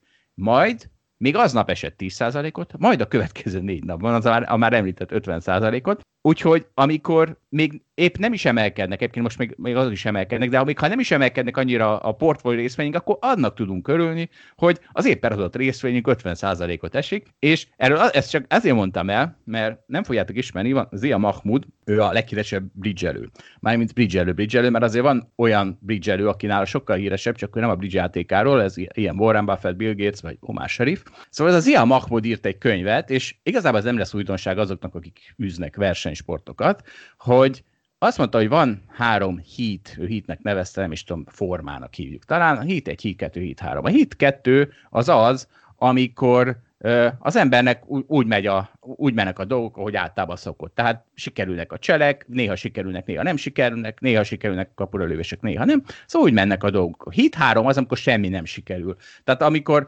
mindig a rossz megoldást választja, amikor a jó megoldást választja, még akkor is pehje lesz. Erre azt mondja az Ia Mahmoud, hogy hát ilyenkor nem szabad semmit csinálni, ilyenkor mindent rá kell bízni a, a csapattársakra, hogy oldják meg ők helyettünk, mert mi borzalmas paszban vagyunk. És van a hit egy, amikor ugye minden sikerül, és, és akkor viszont meg mindent magára kell vállalni az embernek, és akkor valahol ugye most itt ez a november-december, ez valami ilyesmiről szól itt a Hold alapkezelőben, meg, meg így az én szubjektív élményem is ez, és az a helyzet, hogy viszont, és akkor most az MNB-s hallgatóinkhoz fordulunk, hogy hát az MNB gáncsolja el a hit egyemet, ugyanis amikor visszaesik 50%-ra ez a CD projekt, akkor eszembe juthat megvásárolni, ugyanis rálunk vonatkozik egy olyan moratórium, hogy egy hónapig nem adhatjuk el, amit veszünk, már pedig ugye leesik. 50%-ot, visszapatt a 30%-ot, és én nem adhatom el ebbe a 30%-os visszapattanásba, hanem meg kell néznem, hogy könnyen lehet, hogy újabb mélypontra esik, hát az mindenféle, az a hit négybe rakna engem azonnal. Úgyhogy kedves MNB hallgatók, legyenek szívesek elintézni, hogy ha valaki hit egybe van, akkor legalább akkor kapjon feloldozást ez alól a egy hónapos eladási moratórium alól. Ne gátoljuk meg a nemzetgazdaságot azzal, hogy a magyar tréderek nem tudnak Isten igazából tréderni. Oda teszem ezek a, csak annyit Zsolt, hogy ezek a szabályok, amelyek trend, egyre durvább, egyre durvábbak és egyre durvábbak és egyre tényleg én is azt gondolom, hogy sok tekintetben egyébként észszerűtlenek. Ezek nem, nem feltétlenül a magyar felügyeleten múlnak, hanem, hanem ezek jönnek a nagyvilágból, pont abból a nagyvilágból egyébként, amit ugye mi Max Weberi etikára alapult, tehát egész egyszerűen az a helyzet, hogy, hogy 2008 az egy olyan sokkot okozott a világnak, amikor a szabályozó az, az a szabályozónak eldurrant a, az agya, és, és tényleg butábbnál butább szabályokat is tud a jók mellett hozni. De hát figyelj, ez egy olyan játék, amit, amit ebben a, ebben a környezetben kell neked játszani és űzni. Viszont megkérnélek egy dologra, hogy ne csak azokról a pozikról beszéljetek, amik ilyen nagyon jól sikerülnek, hanem nyugodtan beszéltek azokról is, amelyek nem sikerülnek. Jó, Boton, de figyelj, ez az ország annyi sok civilizációs szabályt nem vesz át mondjuk Nyugat-Európától, amit annyira örülnék, ha átvennének, akkor miért pont ezt kell átvenni? Én erre azt reagálom, hogy tudod, hogy mennyi civilizációs szabályt nem vesz át mondjuk Ázsiától, és most nem a távol-keletre gondolok, hanem mondjuk Oroszországra, vagy Kazaksztánra, vagy... Ne, nem tudom, de azokat nem látom. Hát az a helyzet, igen, és ebben szerencsésnek mondhatod magad, nem, nem azon a piacon tevékenykedsz, és nem abban a kultúrában, hogy nem dolgozol, vagy azzal a kultúrával dolgozol. Hidd el, hogy onnan se veszünk. Hát figyelj, egy olyan törésvonalon vagyunk, vagy egy olyan vonalon vagyunk, ahol, ahol ez egy évezredes dilemma most már, sőt, nagy valószínűséggel olyan 1500 éves, nem egészen 2000 éves dilemma. Szóval, hogy tudod, Konstantinápoly kelet-Rómája, hát megváltoztatta egyébként az elmúlt 2000 évet jelentősen. Boton, meg hát visszautalok arra, hogy tehát rosszkor jöttél, ne arra, hogy itt most szágod az összes részvényünk, itt most nem tudunk rossz, rossz pozíció, vagy nagyon nehéz rossz pozícióról beszélni, de mindjárt megpróbáljuk. De azt már korábban elmondtuk, hogy hát én pontosan tisztában vagyok vele, ugye ez a broker trader szabály, hogy amikor előveszi az új autókatalógust, akkor vége a szerencsének. Tehát pontosan tudom, hogy leszek én még a Heat 3-ban, és fogok én mégis írdogálni be a podcastba, hogy senki ne aggódjon. Most egy kicsit még örömködünk. Na de akkor tényleg meséljünk már el egy olyan történetet, amikor buktunk, és amikor egy rossz befektetést sikerült csinálni.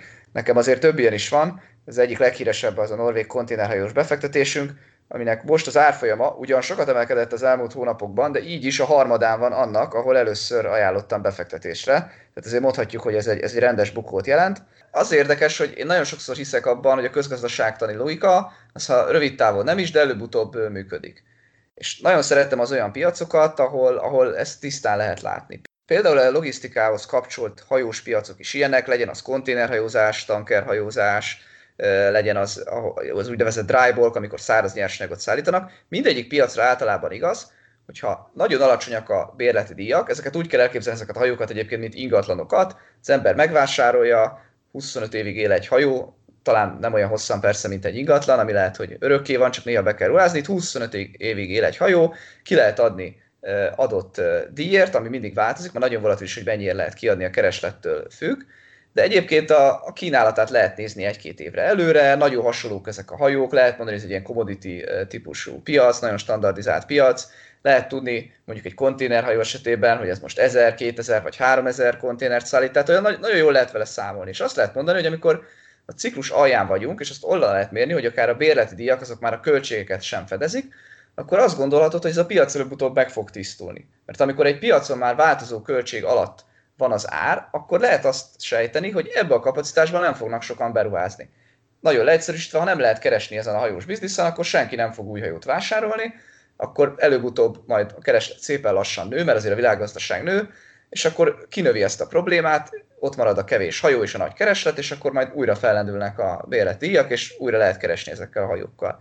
És én azt gondoltam, hogy itt egy csomó olyan hajós piacon vannak ilyen jó beszállási pontok, ahol az látszik, hogy a változó költség alatt vannak a, az árak, a, hajók, a hajókat nagyon olcsón meg lehet venni az amortizált bekerülési értékükhöz képest a piacon, és aztán ért ez a szörnyű meglepetés, hogy valahogy ez a közgazdaságtani logika sokszor nem működik. Tehát annak ellenére egyébként, hogy alacsonyak a bérleti mégis vannak ilyen, nem tudom, nagy kínai állami vállalatok, akik mégis rendelnek hajót, vagy bárki más, aki, aki azt gondolja, hogy ö, esetleg az új hajó majd valamiért jobban meg fog érni, vagy technológiai változás miatt, vagy csak simán azért, mert az üzemeltetési költségeit akarja lent tartani, és nem foglalkozik annyira azzal, hogy egyébként ez a beruházás megtérül le, de minden esetre ez a piac úgy tűnik, hogy nem tud annyira könnyen megtisztulni.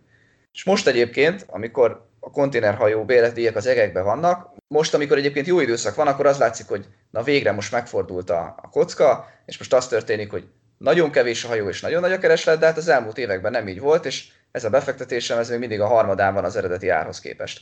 Egyébként azért öröm az ürömben, hogy ha valaki persze jókor vesz, és a legalján tud venni, akkor így is lehetett ezzel is kétszer-háromszorozni, de ha valaki az elején szállt be, akkor még mindig a harmadán van az árfolyam. Erre volt a megoldás, ugye, hogy folyamatosan kellett venni, tehát amikor megvette drágán, de aztán ha vettél olcsón is, akkor, akkor nagy bajban nem vagy végül.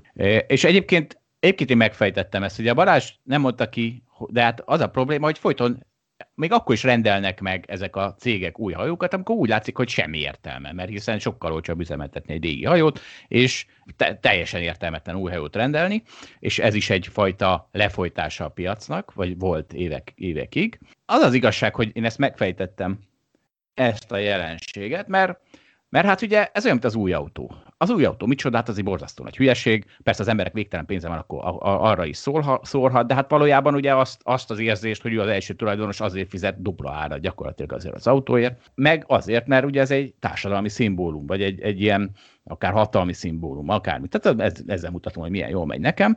És hát az a helyzet, hogy hát a norvég konténerhajó kapitány is ember, nem a lepukkant 20 éves lyukas, lyukas kipufogójú hajóval szeretne cirkálni, az új hajó bizony, mint az új autó, a kapitány csajozni akar vele, és hát ez egyébként ez dalba is van öntve, ugye, a klasszikus Yo no soy marinero, soy capitán, soy capitán, soy capitán.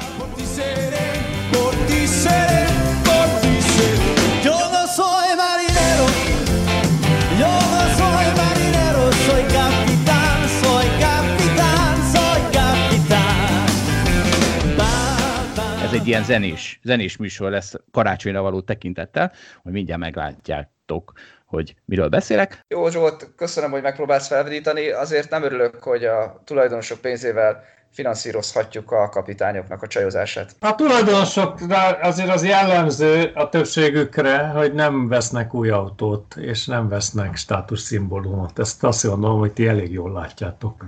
Úgyhogy ezt azért megengedjük akkor magunknak. Na, de hát állítólag hallgatói levél volt. Vannak olyanok, akik nem value részvények árfolyamátval ünneplik a decembert, hanem hát van ez a karácsony, meg ilyesmi. Úgyhogy most akkor egy kicsit PC, PC, PC leszünk, vagyis hát leszek. É, csak nekem ez elég kényelmetlen, úgyhogy szeretnék hamar túlesni rajta. Ugye azt ígértem a hallgatóknak, hogy Potond Jingle Best fog szakszofonozni, csak közben kiderült, hogy ő csak klarinétozni tud, és az se biztos, mert utoljára 20 évesen fújta, de ez nem oka feladásra, mert hát ugye munka megosztás, personalizáció, Amazon, úgyhogy Botont helyett Franco Vagini jazzzenész fogja a trombitáját fújni, és azt hiszem, hogy ezzel mindannyian jobban jártunk, nem Boton?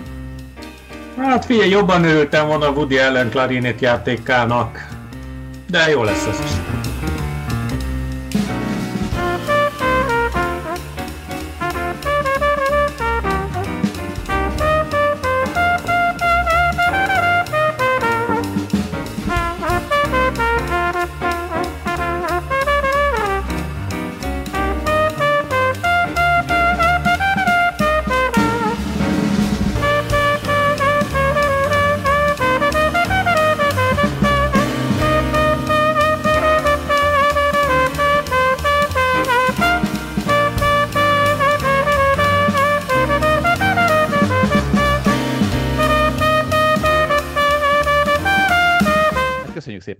Franco Baggini-nek a ünnepi hangulatot, és a buliról jut eszembe. Az történt, hogy ebben a podcastben már többször emlegettem ezt a bizonyos kedvenc bosnyák téri uh, savanyúság árust, akinél most van egy új gourmet specialitás, nem tudom, hogy ünnepi szezonra valatt tekintettel, vagy miért, lila hagyma saláta. És akkor vettem én is, hogy megkóstoljam, ízlet is, ettem belőle egy csomót, másnap pokorjan fájt a fejem. És próbált, ezt általában tudni szoktam, hogy mitől fáj a fejem, és próbáltam vissza könyörölni, hogy mi lehet az, hát mondom, az egyetlen újdonsága az a nagy tételben lehagyma a szervezetemben, úgyhogy valószínűleg ettől rákerestem a netem, és az orvostudomány ezt nem ismeri ezt a jelenséget, de a népi bölcsesség az igen, mert akár magyarul, akár angolul kerestem rá, kidobták, hogy, hogy másban is fölmerült ez a probléma, hogy lehet az, hogy a lilahagymától fáj a feje, és és ilyenkor azért lehet, lehet hallgatni a népi bölcsességre, amikor így egy ilyen saját érzést próbálnak megfogalmazni és utána nézni, mert az, hogy az 5G terjeszti a koronavírust, abba, a, akkor nyilván nem lehet hinni, meg amikor politikusok baromsága van elültetve az emberek fejébe,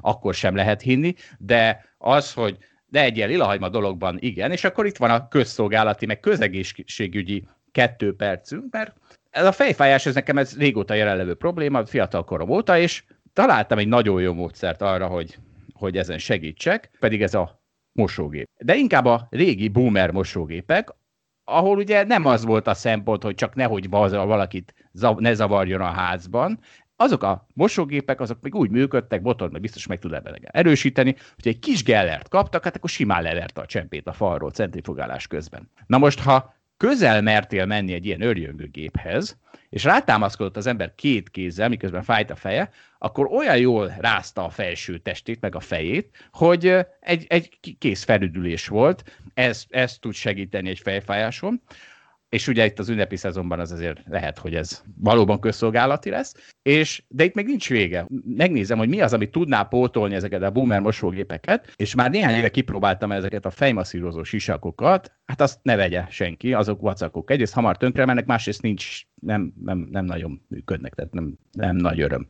őket használni.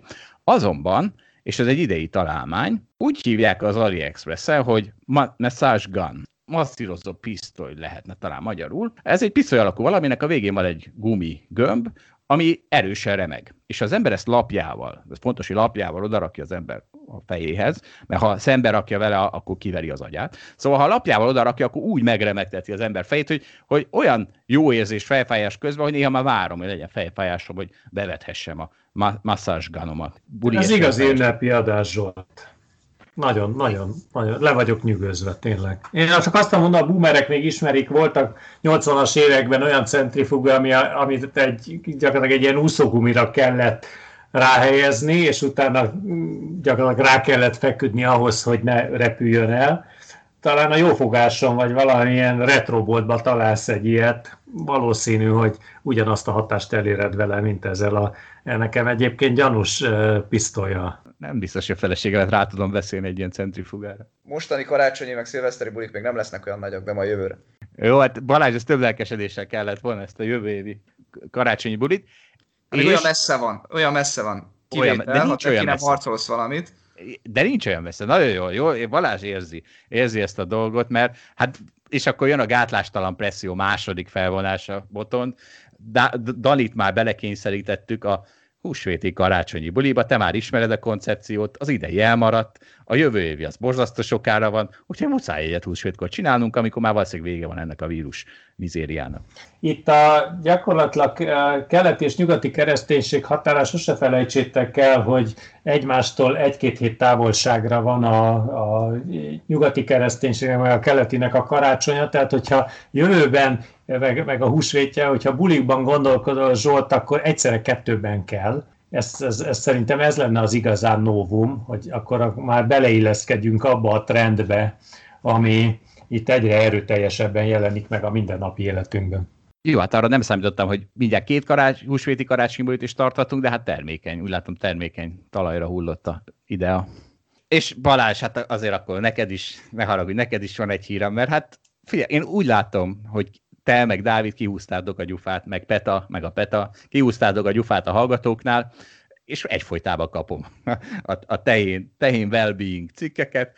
Most egy olyan videót kaptunk, kaptam, ahol egy amerikai ember a tehén farmján szépen lecövekkel egy óriási, egyfajta fejmasszírozó valamit, amit aztán a tehenek kettő percen belül boldogan körbálnak és masszírozzák rajta a fejüket.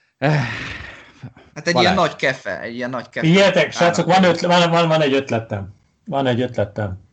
E, és ezt most viccen kívül halál komolyan gondolom, azt gondolom, hogy csapatépítő, a cég fogja magát, levonul a Szabó Laci bivajfarmjára, és egy ilyen uh, cuccot azt felszerel.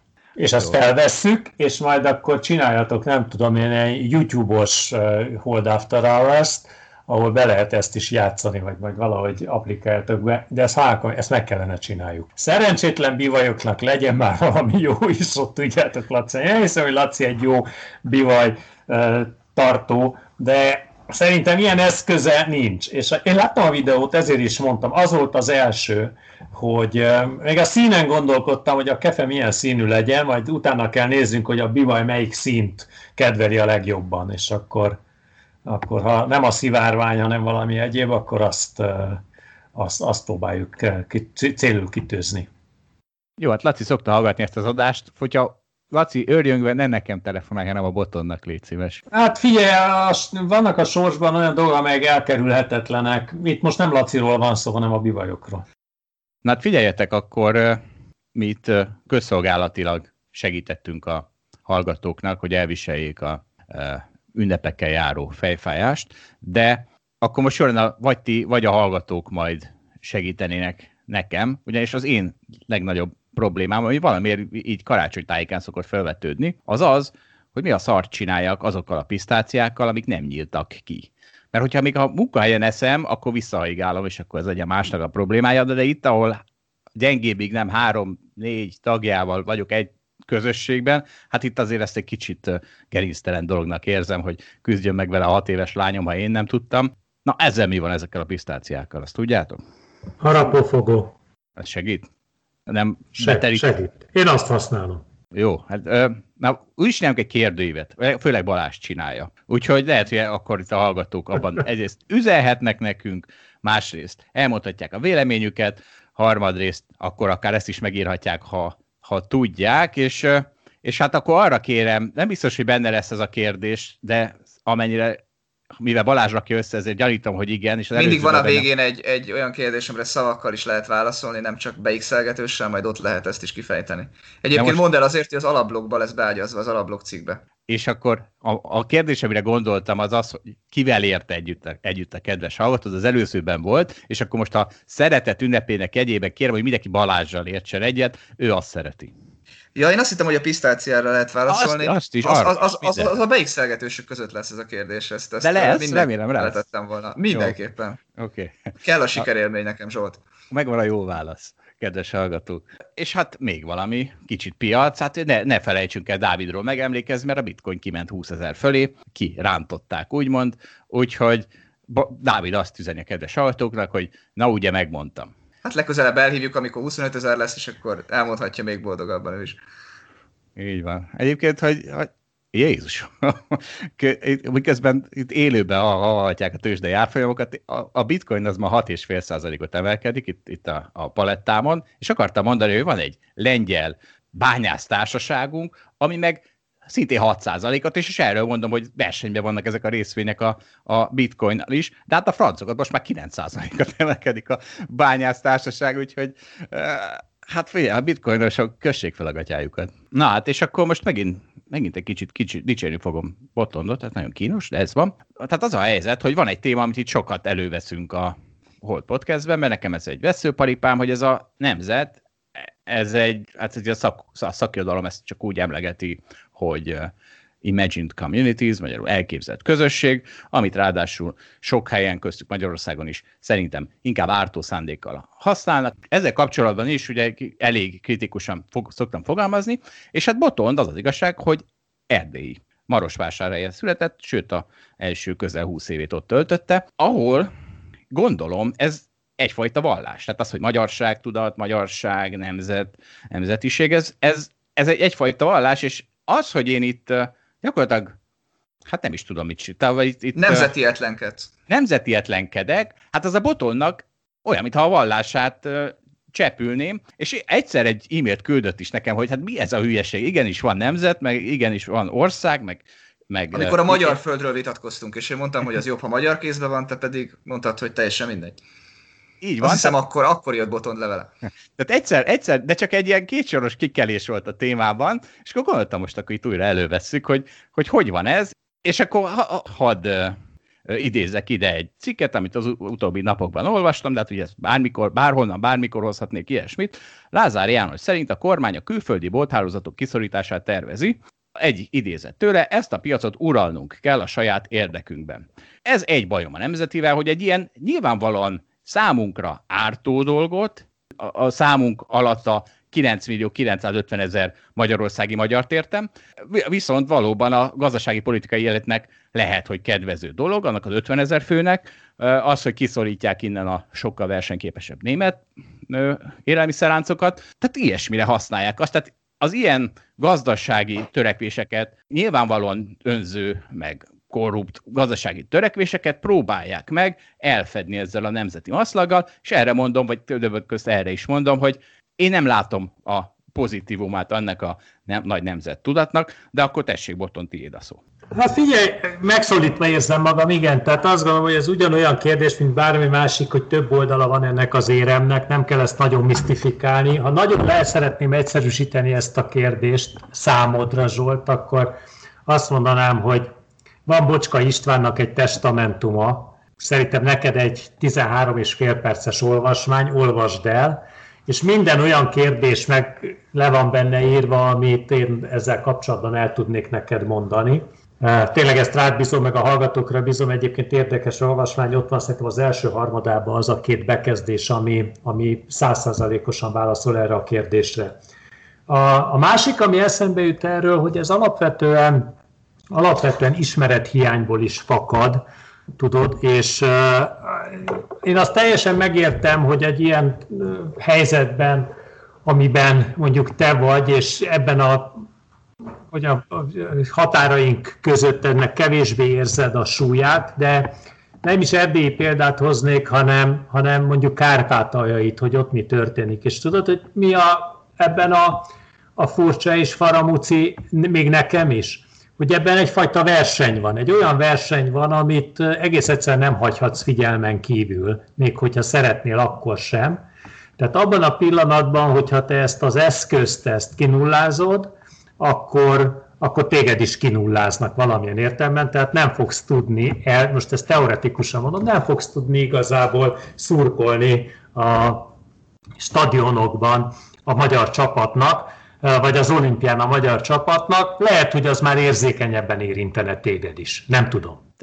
Én ugye ebből pont fordítva szoktam ezt megközelíteni, hogy azért nem akarok szurkolni a magyar csapatnak, hogy ne tudják ezt az eszközt ellenem használni, de tehát ugye az a baj ezzel, hogy Bocska István is, meg, meg ők is, tehát valóban náluk, meg Erdélyben is, meg, Gár, meg Kárpátalján is, ez egy valóban egy, egy definiál egyfajta védés szövetséget ez a magyarság, tudod, de Magyarországon ez egyáltalán nem létezik. Tehát ez a 20. században létezett, akkor még országok háborúztak egymással, de most már az, hogy az európaiságunkkal szemben megpróbálunk egy magyarságtudatot meghatározni, ez szerintem a gyerekeim jövőjét élesen rombolja, és el, elhiszem, hogy Kárpátalján nem ez van, de hát Kárpátalja, az, azt kell mondjam, az mondjuk egy ilyen száz évvel ezelőtti Európa. És ezért van az az óriási különbség. Nem, nem, nem, szerintem ebbe tévedsz. Tehát ez ugyanaz, amit én gyakran szoktam említeni, hogy ez, ez kultúra, és minden kultúrának megvannak a, az értékteremtő részei, amit egész egyszerűen értéket, amit teremtettek, azt szerintem őrizni kell, és őrizni kell, és függetlenül attól, hogy ez most a nemzethez kapcsolódik, vagy nem, de, de óhatatlan az, hogy kapcsolódik hozzá. És egész egyszerűen ezt, ami érték teremtődik ma, vagy teremtődött ezelőtt 50, 100, 150, 550 évvel, azt szerintem nem tudod kitörölni. Tehát, hogyha mondok egy viszonylag egyszerű dolgot, ha művészettörténetet hallgatnál, és abban merülnél el, akkor egész egyszerűen a lehető legegyszerűbben fedeznéd azt fel, hogy olyan minden nemzetnek, ha úgy tetszik, olyan értékteremtő képessége van, ami gazdagít téged is a mai létedben.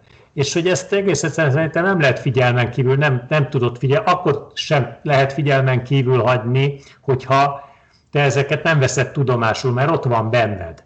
És nekem ez leginkább arról szól, hogy a kultúrának, a, a, a teremtett kultúrának a, az őrzése. És ezzel teremtett kultúrában nagyon-nagyon sok minden benne van.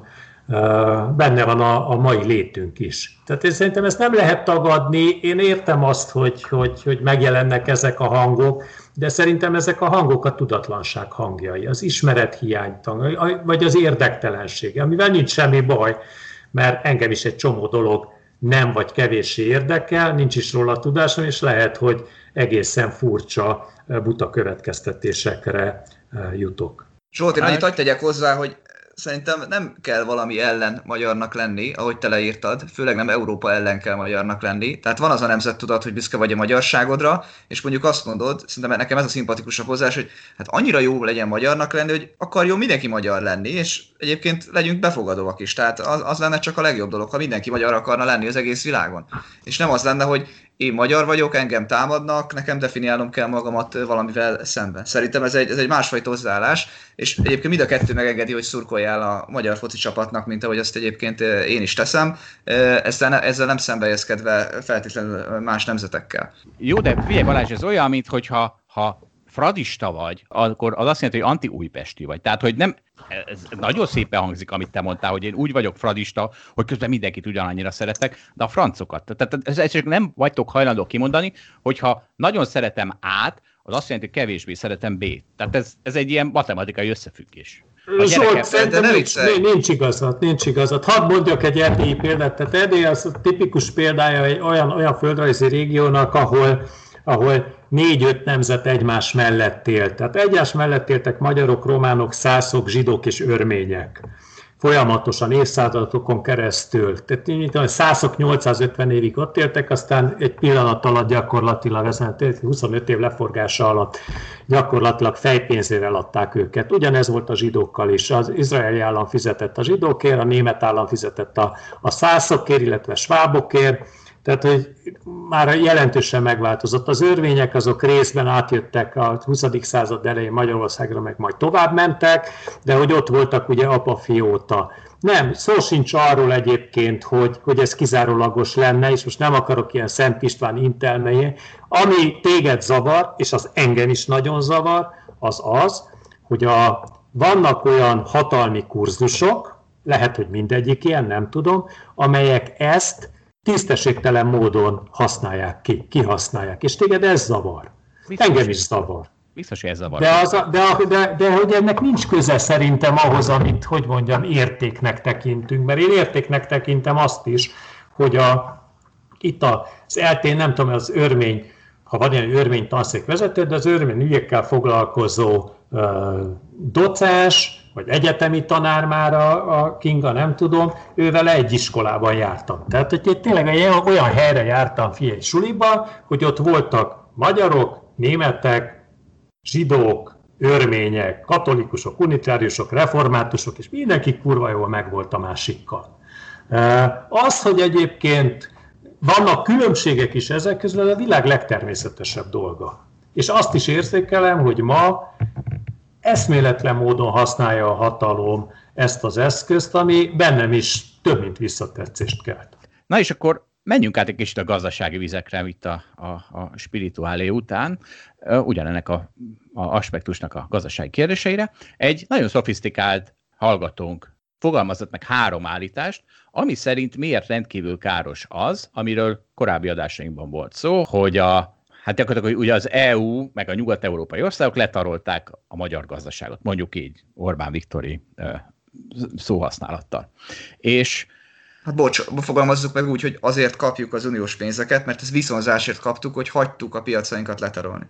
Igen, ez volt az apropó a, a, ennek a beszélgetésnek, és akkor ő erre mond, megfogalmazta három állításban, hogy szerintem miért volt káros az, amit ezek a nyugat-európai vállalatok csináltak, és akkor valószínűleg ő az egyik véglet, én vagyok a másik véget, és akkor tireztek a ellen, fékek és ellensúlyok. De az első állítása az volt, hogy az első hullámban a jobb minőségű termékekkel megölték a hazai gyártás jelentős részét. Erre nekem az a válaszom, hogy egyrészt olyan nincs, tehát nem megölték, mert egyrészt ennek nincs ennek a jelenségnek ilyen alanya. Tehát ugye az a, itt az a, az a fals szembeállítás, hogy vannak a gonosz külföldi cégek, meg a jó magyar cégek, én most sarkítok természetesen. De ennek nincs ilyen állítványa, illetve van, és az nem, nem a külföldi cégek, hanem a piac. A piac az, ami megölte a hazai gyártás jelentős részét, és ráadásul ugyanez a piac idővel hozott helyette másik gyártást. Tehát ugye most azt látjuk, a specializáció és a munkamegosztás egy sokkal magasabb fokára hágtunk azzal, hogy kisöpörte innen a piaca a gazdaságilag élhetetlen cégeket, mint mondjuk a kabai cukorgyárt, mert ugye eb, ez, ez például ez szokott egy gyakor, gyakran felhozott érv lenni, hogy például a cukorgyárakat megölték Magyarországon, aminek mi az eredménye, hogy nem a kabai cukorgyárban kell futószalag mellett gürcölni havi százezerért, az a, a társadalom 9 millió 950 ezer főjének, mert a kabai cukorgyár, ami csak belföldön mesterséges körülmények közt volt versenyképes, csak ennyi fizetést tud kitermelni, hanem helyette mondjuk a Suzuki-nál, ami azért jött ide, mert úgymond letarolták a gazdaságunkat, és de havi 200 ezerért. Mert a Suzuki egy globálisan versenyképes cég, és sokkal többet tud fizetni, és az igaz, hogy a cukorgyár tulaja az megszívta a szűk perspektívában. De a 9 millió 950 ezer nem tulajdonos, az megörülhet. Vagy van itt bárki, aki úgy gondolja, hogy a magyar tulajdonos, a magyar alkalmazottnak az ilyen honfitársi jótékonysági alapon sokat fizetne, ráadásul a kevésbé hatékony cégéből? Zsolt, szerintem egy kicsit rosszul fogod meg ezt a kérdést, hogy tegyem kontextusba. Az olyan országban, amik gazdagok, ott általában a munkaerőn nagyon fejlett, nagyon nagy tudással rendelkezik. Látjuk mondjuk Svájcot, ahol valószínűleg nagyon erős a gyógyszerkutatás, nagyon, nagyon sok magas hozzáadott értékű termelés van, nagyon, nagyon sok kutató, akit jól meg kell fizetni, stb. És egyébként ez valahol egybeesik azzal is, hogy ezeknek az országoknak nagyon sok vállalatuk is van, tehát hazai tulajdonban is vannak vállalataik, amik egyébként tudtak globálisan terjeszkedni, és amik egy, egy csomó, csomót tudtak exportálni, és ebben meggazdagodtak ezek az országok.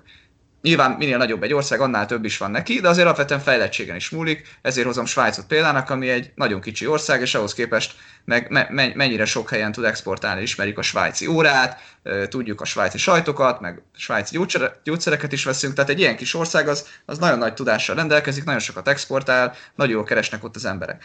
És valahol szerintem minden ország egy ilyen versenyben akar előre jutni, és Magyarország is ilyen.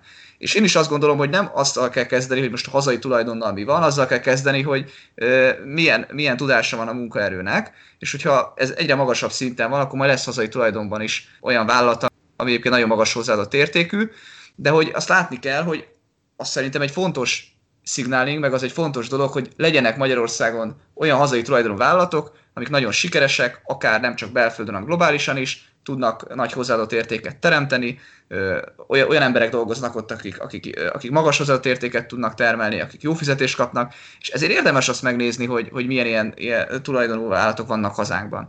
És én azt nem mondom, hogy abban igazad van, hogy itt rengeteg túlzás van, tehát Lázár Jánosnak a néhány mondata az engem is felháborított, mert az nyilvánvalóan nagyon demagóg szöveg, hogy tiltsuk ki a németeket, és akkor jobb lesz, mert akkor milyen lesz magyaroknak. Hát szerintem nem ez az út, ahogyan egy országot lehet fejleszteni, ez, ez nem a tudás alapú társadalomnak a, az alapköve, amit Lázár János ebben a pár mondatban kifejtett, hanem pont, hogy versenyen lehet. De azt is el kell fogadni, hogy a kétpólusú világ összeomlása után nekünk azért sok esélyünk nem volt a versenyben.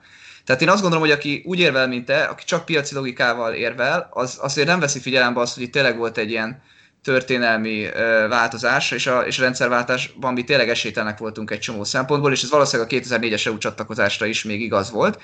Tehát ilyen értelemben mondhattuk, hogy kinyitjuk a piacainkat a nálunk versenyképesebbeknek.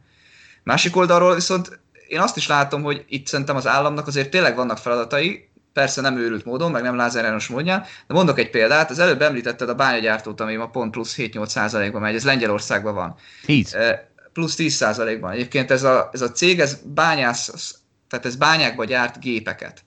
De olyan gépeket gyárt, amik egyébként, amiket eladott már Nyugat-Európában, adott el Oroszországba, Lengyelországba, most pedig azon dolgozik, hogy eladja Kínába, Indonéziába.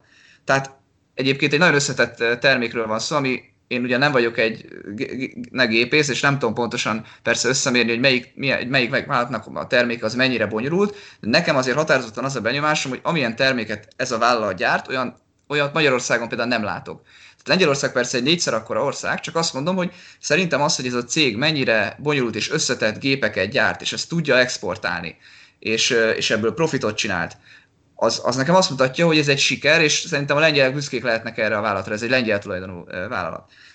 Én szívesen látnék több olyat Magyarországon, hogy mi nem csak, nem tudom, a csavar gyártjuk, meg nem csak a csavarnál kettővel több fokkal magasabb hozzáadott értéket, hanem öt fokkal, meg hat fokkal. Nyilván azt nem tudjuk elérni, hogy nálunk legyen a BMW meg a Mercedes, de ennél nagyobb hozzáadott értéket is el tudunk érni, ha szépen lassan fejlődünk ezen a vonalon, és ha ezt tudja valahogy az állam inspirálni, akkor szerintem azt, azt megteheti a lépéseket. Jó, ezt már sokat beszéltünk, ez az oktatás ennek a...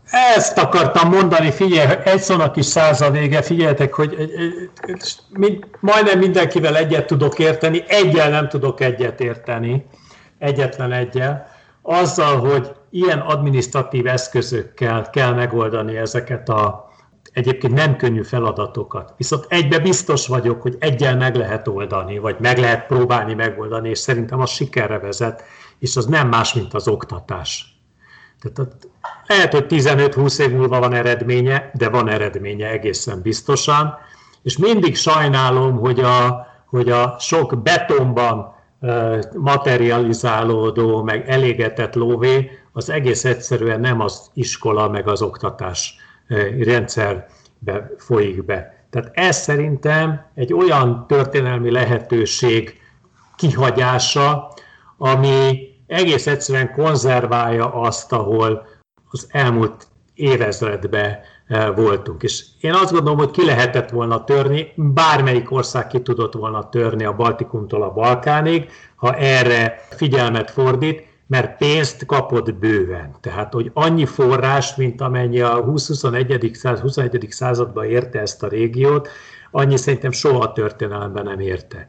Azt, hogy ki mire költi el, az jól látható. És az, hogy mi az eredménye, azt később fogjuk látni. De nem kell nagyon. Tehát Lázár János, tudjátok, egy politikus, érted?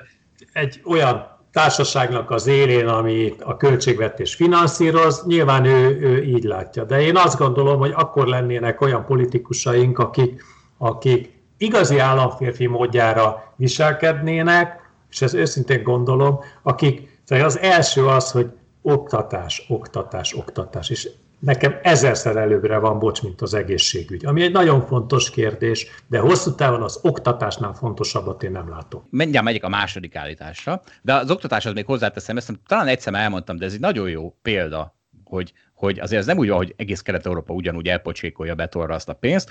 A, egy ismerősöm mondta, akinek van oda kötődése, hogy volt olyan Csehországban, hogy elfogytak a buszok. Azért busz, fogytak el a buszok, mert a beáramló EU pénzből angol nyelvtanfolyamokat szerveztek Angliában. Minden diákot utaztattak Angliába, nyilván is loptak egy csomót, de hát abból azért ke- nehéz. Tehát abból azért kevesebbet lehet, és közben a diákok megtanulnak angolul. Tehát, hogy van azért, van azért más út, ahogy Potond is mondja, én is mondom, Balázs is mondja egyetértek, akkor ezek szerint egyet is értünk hárman is. Azért Zsolt azt hangsúlyozom, hogy ennek egy jó üzenete lesz, hogyha magyar hazai tulajdonú vállalatok lesznek nagyon sikeresek, tudnak olyan cégeket szervezni, hogy e tudunk exportálni, külföldön hozunk létre vállalkozásokat, mi magyarok, az szerintem egy siker dolog lesz, és, az lehet ennek egy, egy outputja. Na, akkor mondom a második felvetését a a hallgatónak. Második lépésként nagyobb tapasztalattal, pénzügyi háttérrel lenyomták, megvásárolták a legtöbb szektort, főleg a szolgáltatásokban. Erre nekem az a válaszom, hogy igen, ez igaz, de itt ugye akkor megint ki a vesztes? Talán a tulajdonos. Mert ugye azért a tulajdonos sem feltétlenül, mert azért az a tulajdonos mi a probléma egy tulajdonos esetén, mondjuk ha egy CBA tulajdonos vagyok, akkor azt látom, hogy egy vers, egy, egy nagyon nyomasztó versenyben mondjuk úgy éppen elbukó cégem van, ahelyett, hogyha Lázár János kitiltana innen mindenki mást, akkor egy monopól helyzetben levő boltláncom lenne, és akkor, és akkor tarolnék. Milyen jó lenne. Ebből a szempontból vesztes a tulaj. Viszont abból nyertes, hogy az az EU az olyan kultúrát, meg olyan teljes gazdaságot hozott oda, hogy azért lehet, hogy akkor mégse adná föl ezt, a, ezt, a, ezt egy kis pénzért, de ezt nem tudom. Szóval tegyük föl, hogy a vesztes az akkor a tulaj ennek, a, amit az előbb említettem, de a nyertes mindenki más. És nézzük meg, hogy hol nem nyomták le, jó, a magyar cégeket.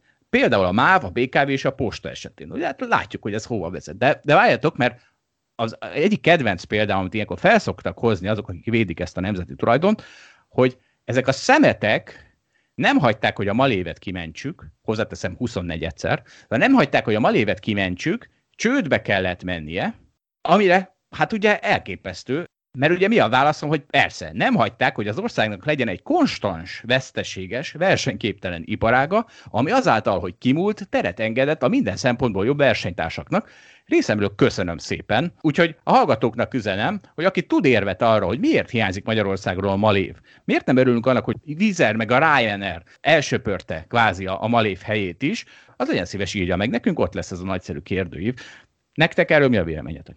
Nem, nem teljesen egyetértek veled. Nekem az, a, nekem, nekem az a véleményem egyébként, hogy mi is követelhetnénk, vagy kérhetnénk, hogy minden külföldi versenytársunk az takarodjon ki a magyar piacról, és akkor mi kezelhetnénk majd sokkal több pénzt. De tudjátok, azt szoktam mondani, hogy könnyű kakasnak lenni ezen a szemétdombon. Az igazi eredmény az, hogyha tudunk mandátumot szerezni a nagyvilágban, Nyugat-Európában, Észak-Amerikában, és így tovább, tehát az minősít bennünket, és engem sokkal jobban azt hajt, hogy ezek, ezeken a területeken tudjunk igazából, ebben a versenyben tudjunk helytállni. Büszke vagyok arra is, hogy Magyarországon hely tudunk állni a versenyben, de hogy igazán az igazi kihívás az azt gondolom az, hogyha, hogyha ezen a magyarországi piacon kívül tudunk vagyonkezelési mandátumokhoz jutni. És szerintem így is lehet. Tehát nem föltétlenül az a, tudjátok a válasz, hogy, hogy akkor érted, majd administratív eszközökkel elkezdjük lehetetleníteni azokat, akiktől egyébként tanulni lehet, és nagyon sokat lehet tanulni. Iszonyatosan sokat lehet tanulni. Tehát nem az a megoldás, szerintem az a megoldás, hogy a saját pajtásainkat, azokat egész egyszerűen megpróbáljuk oktatással, vagy bármilyen más eszközzel, nem olyanokkal, amik, amiket ti említettetek, versenybe hozni. Akkor nem tudom, hogy nem ide idézni Bolyár Gábort, akinek ugye egy nagyon sokszor emlegetett példája az, hogy amikor ő elkezdett a Graphisoft-tal foglalkozni, nem foglalkozni, tehát amikor a Graphisoft elkezdett sikeres lenni, akkor megérkeztek az első állami megrendelések. És az első állami megrendeléseknél látta, ez még a szocializmusban volt, hogy hát ez, itt bizony itt ez, ez, nem a, ez nem egy versenyképes cégről szól a állami megrendelés, hanem arról, hogy ki kinek a haverja, kit hogy megkenni.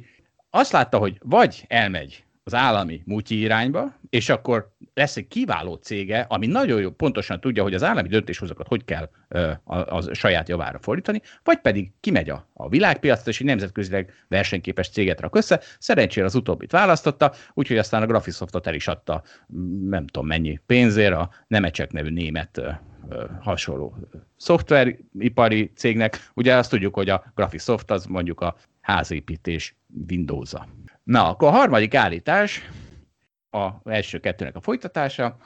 Jelenleg, ami szerintem a legfájdalmasabb, hogy elviszik a tehetségeket és kihasználják a munkaerőpiacunkat. Most ez meg szerintem ez, ez az állítás ez nem igaz. Tehát a, senki nem viszi el a tehetségeket, a tehetségek boldogan mennek el maguktól. Tehát ki gondolja azt, hogy ha ezek a tehetségek nem tudnának elmenni egy, egy jobb gazdaságba, magasabb fizetésére, akkor jobb lenne bárkinek.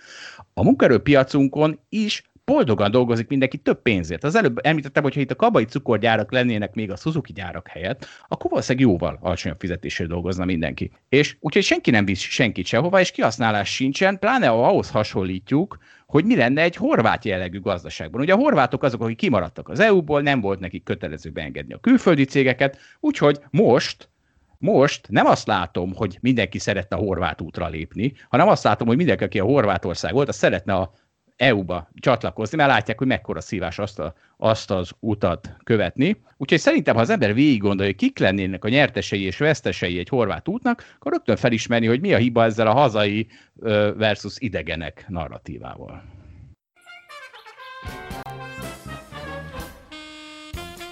Az ember hajlamos nem észrevenni, hogy mennyi mindent köszönhet a piacnak, és azt magától értetődőnek veszi. Ha most ránézünk egy CBA-ra, akkor az rosszabb, de nem sokkal rosszabb, mint egy Aldi, vagy egy Lidl, vagy egy Tesco. De ez azért van, mert vannak itt Aldik, meg Lidl, meg tesco amik versenyre kényszerítik ezt a CBA-t. Egy kvázi monopól helyzetben lévő CBA sehol nem lenne ehhez képest. Ugye erre a már emlegetett horvát példa nagyon jó. Milyen érzés volt 5 vagy 10 éve bemenni egy horvát üdülőtelepen egy konzumba? Nekem borzalmas ami részben annak tudható be, hogy ezek a egységek nem voltak olyan öldöklő versenyre kényszerítve, mint van itt egy CBA Magyarországon. Ugyanis Horvátországban ment ez a e, kiváló nemzeti eskedés a élelmiszerkereskedelemben, és ott most már ugye EU tagok, tehát most már nem tudják kiszorítani a külföldi láncokat, és most már valószínűleg javul is a szolgáltatás minősége, de tíz évvel ezelőtt még ez nem így volt. Mondok egy éttermi példát, az, az nagyon, nagyon jól illusztrálja, hogy miről beszélek, nem mintha kéne illusztrálni így most te számunkra a szocializmusból kifelé jövet, de ha valakinek mégis, akkor íme, bementünk egy horvát étterembe, három babakocsit tolva, többen, kérdeztük, hogy hol van a nem dohányzó részleg, a pincér pedig büszkén válaszolta, hogy ilyen ott nincs, ez nem az EU. Azt, hogy az ilyen mentalitást elzavarják a cégektől, azt meg lehet próbálni szabályokkal előírni, nem fog menni. Magyarországon én a BKV-nál találkozok ilyen mentalitással még. A piaci öldökle verseny, az viszont megoldja. Na van egy, van egy tök jó téma. Szoktunk néha beszélgetni román belpolitikáról is, pláne ugye az ottani magyarországi pártokról, és akkor ezzel kapcsolatban Boton te küldted nekem ezt a cikket, ahol a, az RMDS korábbi elnöke Markó Bélával készült egy ö, nagy interjú, és most hagyjuk a román, meg a magyar, e, erdélyi magyarok belpolitikát, hanem kiemelek belőle egy mondatot, ami szerintem nagyon érdekes. A baj az, mondja Markó Béla, a baj az, hogy a politika már a világszerte közvéleménykutatásás irányodott. Persze kell ismerni a közvéleményt, fontos reagálni rá, de az gazemberség, amikor valakit kizárólag a közvéleménynek való tetszés vezet, így szerez és tart meg hatalmat. Én ezzel nem tudok jobban egyetérteni, mint amennyire egyetértek. Ugye ezért, én, e, én ezért ostorozom mindig a politikát, és erről az a analógia jut eszembe, amit a, a, amit a győzike show te tudod, mi a Balázs az a győzike show? Há, hogy ne tudnám. Jó, oké. Okay. Csak hogy nem tudtam, me- mekkora kulturális Az 2000-es évek, az már, az én, az már az én kultúrám is. Egyébként én azt hittem, hogy te, mint jó technokrata, azt fogod erre válaszolni, hogy messze menőkig nem értesz egyet ezzel az állítással, hiszen pont arra kell a politikusnak mindig cselekednie, hogyha valakit akar a közvélemény. Hát csinálja meg, amit a közvélemény akar, és kész. Nem hagytad, hogy végigmondjam. Tehát a győzike show ugye mindig fölveti azt a dilemmát, hogy mi egy kereskedelmi tévének a feladata. Az a kereskedelmi tévé feladata, hogy hogy gátlástalanul, gerinctelenül kiszolgálja azt, amit akarnak, vagy próbálja meg egy kicsit oktatni és nevelni azt a, azt a rohadt népet, ami a, aminek az a, az a szórakozása, hogy beesik a kanapére és bambulja a tévét. Mert ugye lehetne ezt a győzikes sótnek a színvonalán is emelni, de erre persze azt mondja az RTL Klub, hogy hát fogok én a francokat emelni a győzikes színvonalán, hogyha akkor az szépen az az hallga, olvas, mint ki ez, néző, átkapcsol a TV2-re, és ott nézi az ottani győzikesót. És ez, tehát ez, ez a Fidesz, ez teljes, ez, tehát a Fidesz hatalomgyakorlási, hatalomgyakorlási mechanizmusát, ez teljesen leírja, és ugye itt ez a kérdés, hogy mi a feladat egy politikai pártnak, vagy egy kereskedelmi tévének, egy kicsit nevelgetni, vagy gátlástalanul kiszolgálni. Ilyetek, a, én, én azt gondolom egyébként, hogy, hogy feladata nem, nem tudunk attól egész egyszerűen, szerintem nem szabad elszakadni, hogy ahhoz, hogy valaki nevelgessen, ahhoz hatalomban kell legyen és maradjon. Tehát hogy az, az azért az egy nagyon fontos.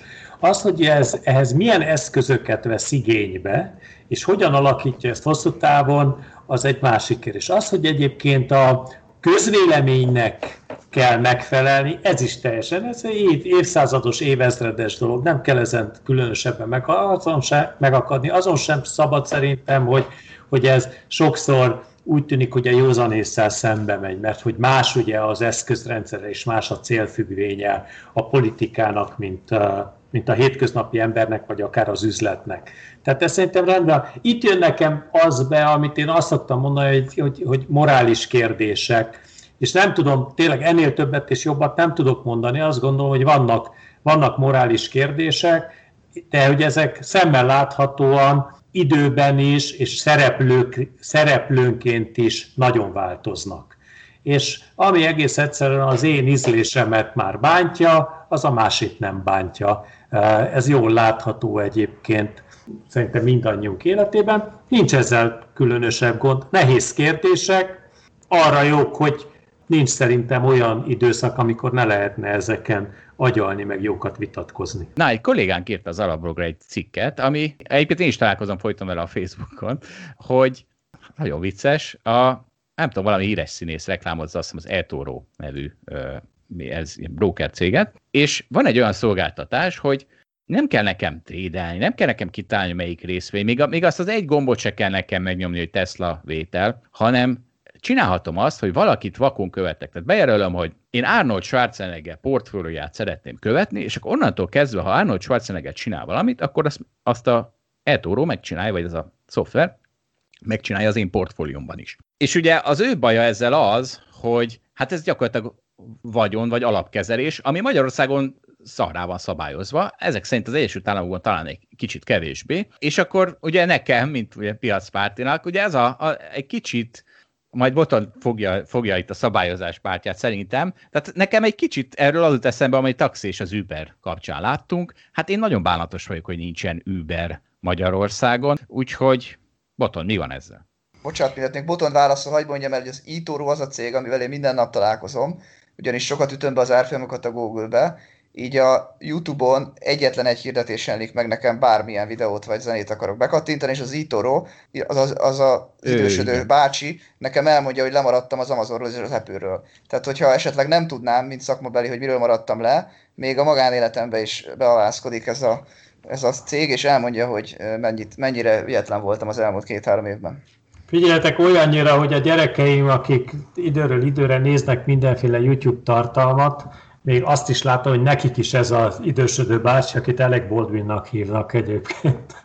ő, ő bukkal fel, és valóban a Google és az Amazon és az Apple és nem tudom mi jön ki a, a, a reklámban a száján. Szóval, hogy eh, nehéz dolog. Tehát tudjátok, ez a szabályozás, ez, egy, ez a világ legnehezebb dolga, meggyőződésem. Tehát, hogyha neked kellene ott igazából alkotni, akkor, akkor elég, eléggé meg lennél uh, szerintem lőve Zsolt, mert gondolj arra, hogy, hogy itt van például az egészségügy, és hogy az egészségügyben, hogyha nem lennének szabályok, akkor uh, hány és hány sarlatánnal lennél körülvéve.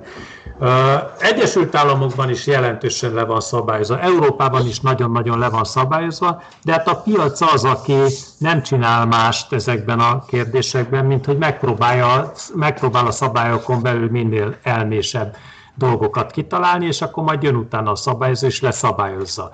Ami kifejezetten ezt a partika és itórót illeti, sose felejtem el, 99-ben volt nekünk egy egy fiatal srác ügyfelünk, aki a, a Silicon Valley-ben dolgozott, Silicon Valley-ben dolgozott, és mesélte, hogy hát figyelj, bemegyünk dolgozni, és azt mondták, hogy hát, programozzunk, nem tudom, négy-öt órát, és egyébként tőzsdézünk négy-öt órát. És ezek időről időre egyébként felbukkannak, és mindenféle termékek megjelennek, és aztán csúfos véget érnek, akkor lesz egy hosszabb szünet benne, és aztán újra elindul és valószínű, hogy ti is az elkövetkezendő évtizedekben, vagy bocsánat, Balázs, te fogod ezt látni, hogy ezzel a jelenséggel lehet, hogy így szakmai pályafutásod alatt most találkozzal először, de én borítékolom, hogy ennek különféle derivátumait fogod látni az elkövetkezendő két és fél évtizedben, még legalább kétszer.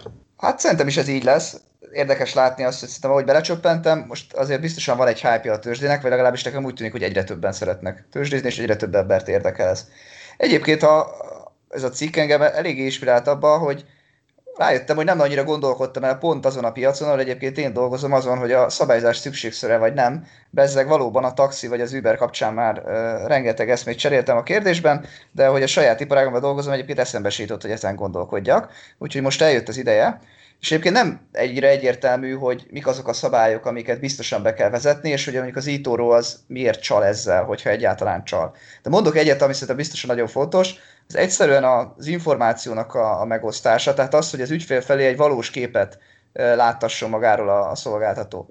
Tehát mondok egy példát, szerintem a pénzügyi piacon mondjuk a devizahitelek, az, hogy azt mennyire értették vagy nem értették az emberek 10 év, 10-15 évvel ezelőtt, az biztos, hogy egy, egy botrányos helyzetet eredményezett.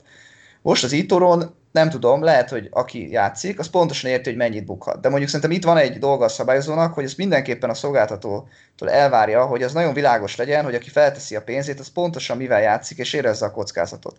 Mert mondjuk a devizaitelnél úgy látszik, hogy sokan ugye nem érezték ezt a kockázatot, és hát látjuk, hogy me- mennyi, mekkora társadalmi probléma lett belőle. Ugyanez van itt is, hogyha az, amikor ezek a piramis játékok épülnek, akkor, akkor van egyfajta átverés, amit valahogy a szabályozó nem tudott róla, vagy valami szolgáltató nem tartotta be, és azért azt, azt tud társadalmi károkat okozni. Egyébként az itoro lehet, hogy ezt jól megcsinálja, és egyébként simán lehet, hogy, hogy ez az egész rendszer ez, ez működőképes. A másik, amit akarok mondani, hogy azért a taxival szemben itt más kockáztat az ember, tehát a megtakarításait kockáztatja, nem egy utat, hogy, hogy mennyiért megy, meg kivel megy, meg milyen lesz szolgáltás. Persze a taxinál is valamennyire kérdéses, nem tudom, az embernek a biztonság, azért sokkal kevesebbet kockáztat amikor az ember a megtakarításra dönt, akkor szerintem elengedhetetlen, hogy figyelembe fogja venni a hírnevet vagy a reputációt, kinek adja oda a pénzét.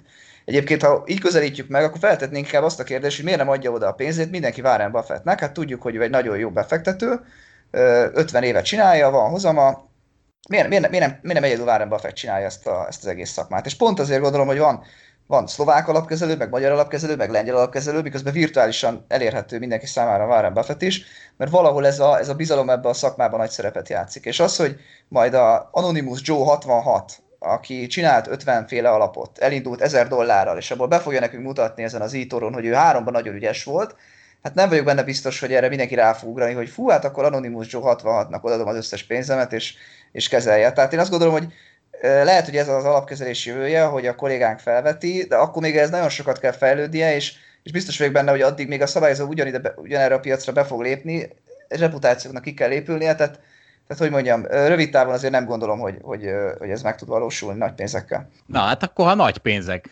volt az a helyzet, hogy itt volt már szó veterán autókról, és hát neked van valami ilyesmi gyűjteményed, ha jól tudom. Igen, van néhány autó. Na hát és... Öreg csatrogányok. Én gondolom, de de ugye, és az én problémám az, hogy egy ilyen öreg csotrogányja véletlenül kimész az útra, mert szerintem ezek általában otthon, otthon ülnek, szóval véletlenül kimész az útra, és én meg a békésen rúgdosom a labdát az utcán, aztán elszáll az a labda, és a te csotrogányodban egy 36 millió dolláros kár keletkezik azért, mert ráesett az én labdám, akkor mi történik? Tehát ak- akkor, akkor én nekem egy örök életemre adós rabszolgának ke- be kell vonulnom, vagy mi a franc történik egy ilyen esetben? Fizett a biztosító. Helyettem? Hát ez rendes. És engem senki nem cseszeget. Tehát ez nekem nagyon fontos. Jól van. Nincs Nagyon jó. Okay, és akkor figyelj, hát akkor ha már ezt előszedtük, ezt a veterán autót, akkor előszedem a gátlástalan presszió harmadik felvonását, mert hát ezek ott állnak ezek az autók. Szerintem az egy nagyon jó oldalapkezelő kafeteria lenne, hogyha az ember alkalmazottak időnként használhatnák ezeket a parlagon heverő autókat. Hogy érzed, Botton? Hát figyeljetek, lehet hogy, lehet, hogy ez ugyanolyan, mint hogy aki járt benne az irodában, az látja, hogy szőnyegek lognak a falon, ez is egy gyűjtemény, meg aki esetleg hazajönne hozzám, ott látna más gyűjteményt, a szőnyeget se szedjük le a falról és használjátok, de hogyha éppen szeretnétek, akkor én nagy örömmel egyébként szívesen adom. Egyébként csak egy néhány darab van, és azt tudni kell, hogy... Egy, egy céges jogaórára azokat a szőnyegeket. Én, autó, én autógépész szakon jártam a műszaki egyetemre, úgyhogy nekem van, vannak tanulmányaim, meg érdeklődési köröm, és igazából én az, azokat a leginkább műszaki tartalmakat látom ezekben, amiket én nagyon-nagyon tisztelek, mert mindegyikben van valami újítás. Mondok egyet nektek, nem, majd nézzetek majd utána.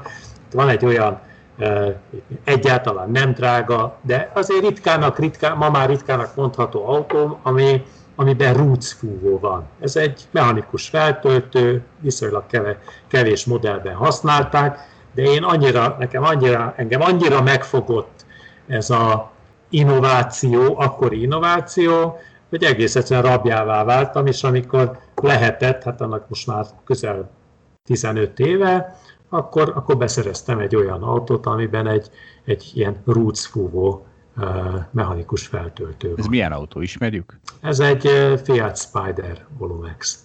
Jó, hát majd rá, rá fölök az alaplogra a képét. Na, hát akkor, mint műgyűjtő megszólítottunk, de most akkor, mint CEO, ugye az IT biztonsággal kapcsolatban óriási, óriási mi megy, kampány megy, hogy most már mindenhol lehet fizetni készpénz nélkül, azonnal készpénz nélkül. A, ugye ezt nyomja az MNB, mert átnyomta a kereskedelmi bankokon, nagyon jó, örülök, illetve megcáfolom, mert nem lehet. Ugyanis az történik, hogy az most nem tudom, hogy honnan jött ez a szabályozás, de egyszer csak az történt, hogy amíg eddig békésen fizettem a kártyámmal, most hirtelen jóvá kell hagyattom valami, valami applikációval a telefonomon. Magyarul valami IT biztonsági ember. Én dolgoztam egy nagy bankban, és az volt a helyzet, hogy, hogy egy rövid időre a IT vezető lett a vezérigazgatója a nagybanknak, és azt hiszem ehhez köthető, amikor hirtelen bevezettek olyan dolgokat, amit rettenetesen gyűlölök, például, hogy folyamatosan változtatni kell a PIN kódot. Onnantól kezdve én gyakorlatilag nem tudom használni se a netbankomat, se a telebankomat, mert ezeket évente háromszor használnám. Persze addigra már rég elfelejtem, hogy mi volt a, a legutóbb megváltoztatásra kényszerített jelszavam, mert ha maradhatna egy, akkor tudnám használni, de így nem tudom. Úgyhogy az a helyzet, hogy ugye ezt a vírus kapcsán is mondtam, hogy a hipohonderek kerültek az idei évben nyerekbe, és ők, ők mondják meg, hogy mit lehet csinálni. Na most én úgy látom, hogy itt meg az IT biztonsági szakemberek, akiknek egy fókuszuk van, szemellenzős hogy csak nehogy valaki meghekkeljen valamit. Persze, valószínűleg így is meg tudja hekkelni, és valószínűleg úgy se hekkelné meg, de ez nem számít, az számít, hogy csak egy hekket ússzunk meg, ha lehet. És ez olyan, mint az, a, a, az embereknek van egy ilyen zár-bezárási fétisük. Ezt a saját családomban is láttam. Tehát amikor a szüleinek magyaráztam, hogy ha van egy olyan kertünk, aminek van egy vas kerítése, aminek a tetején láncsák vannak. És ráadásul a, a kertel, egy hosszú kerten végig kell mennie valakinek ahhoz, hogy eljusson a házig, amit látnak a szomszédok. Akkor bőven elég a kertkaput bezárni, a házat már nem annyira szükséges, mert mert gyakorlatilag, tehát már olyan nincs, tehát nincs olyan ember, aki átmászik a vaskapun, végigmegy a kerten, és aztán amikor odaér, akkor csalódottan lát, vagy be van zárva az ajtó is távozik. Tehát ilyen nincs. Ö, és de hát ezt nem tudtam átvenni, tehát ahányszor mindig le lettem cseszve, ha nem zártam be a, a, a házat is, mert van egy ilyen ajtó bezárási fét is, és az autónál is ugye vannak emberek, akik tízszer visszamennek leellenőrizni, hogy biztos minden gombot lenyomtak-e, ugye ezek még a korábbi autókra igazak, amiket nem központi zárja volt, biztos minden gomb, mert hogyha nyitva marad egy gomb, akkor biztos, hogy azonnal kirámolják az autót. Hát én óriási outlier voltam, az összes barátnő mindig csodálkozott, hogy nem nagyon törődtem azzal, hogy be van ez zárva az autó. Hogy van ez, Botond? Én nem tudom kinél, hogy van, én azt tudom mondani, hogy én egy olyan autóval járok, ami, ahol, amit bárhol ott merek hagyni, és én lehet, hogy nektek nem, de hallgatok, elárulok egy titkot, én a kulcsot is mindig benne hagyom. Így nem kell keresnem. És egyáltalán nem aggódom amiatt, hogy elvinnék, egyáltalán nem nagy érték, egyáltalán nem egy presztis gép, beszéltünk róla, használtam, vettem, így állok én ehhez a kérdéshez hozzá. Nem, nem tudok ennél többet mondani. Ketten akkor már biztosan vagyunk. Aha. Hát ez a lazaságban csatlakozom hozzátok harmadiknak, viszont azzal, amit mondtál Zsolt, hogy tehát, hogy nem tudjuk megítélni, ez egy külön szakma. A barátom a Mastercardban dolgozik, lehet, hogy ő tudja a választ, lehet, hogy nem, de az biztos, hogy csinálnak kalkulációkat arra, hogy mennyit lehet bukni mondjuk a feltörük egy banknak a rendszerét, van a múltban már statisztikai adat arra, hogy ez hányszor történt meg, az milyen kárt okozott, tehát gondolom, hogy erre csinálnak számításokat, és remélem, hogy nem az történik, hogy minden bank elkölt sok millió dollárt értelmetlen védekezésre. De tehát azért bízhatunk abba, hogy ők is valahol próbálnak profitot szerezni és úgy gondolkodni, akkor én azt gondolom, hogy csinálnak erre számításokat. Tehát, tehát, tehát kicsit szerintem biztos, hogy túlzol. Jó, akkor szeretném, ha a barátnődék beszámítanák a modelljükbe azt, hogy én most azért fogok bankot váltani, mert találtam egy olyan bankot, ahol nem kell a PIN kódokat változtatni, és szépen át fogok oda menni, és újra fogom tudni használni a netbankot is, meg a telebankot is. Igen, de egyébként szerintem meg önmagában egy jó dolog, hogy mindenhol biztosítani kell a kártyafizetést a készpénzzel szemben. Ennek valószínűleg gazdaság szempontjából lehet, hogy csomó előnye van, akár fehérítés, fehéredés. És akkor menjünk itt ünnepi vizekre, mert hiszen jótékonykodásról lesz szó, és egy olvasó, vagy nem, egy hallgató hívta fel a figyelmünket, aki felháborodott, felháborodott azon, hogy a, a decemberi ünnepi kiadásunk az a value versus growth ünneplése volt, mert hát van egy valódi ünnep is decemberben, és végig is igaza van, és, en, és milyen érdekes, hogy amikor ez a, eljön ez a karácsony, akkor az emberek hirtelen jótékonyabbak lesznek, és ez milyen irracionális, mert hát hiszen miért pont karácsonykor jótékonykodni, és stb.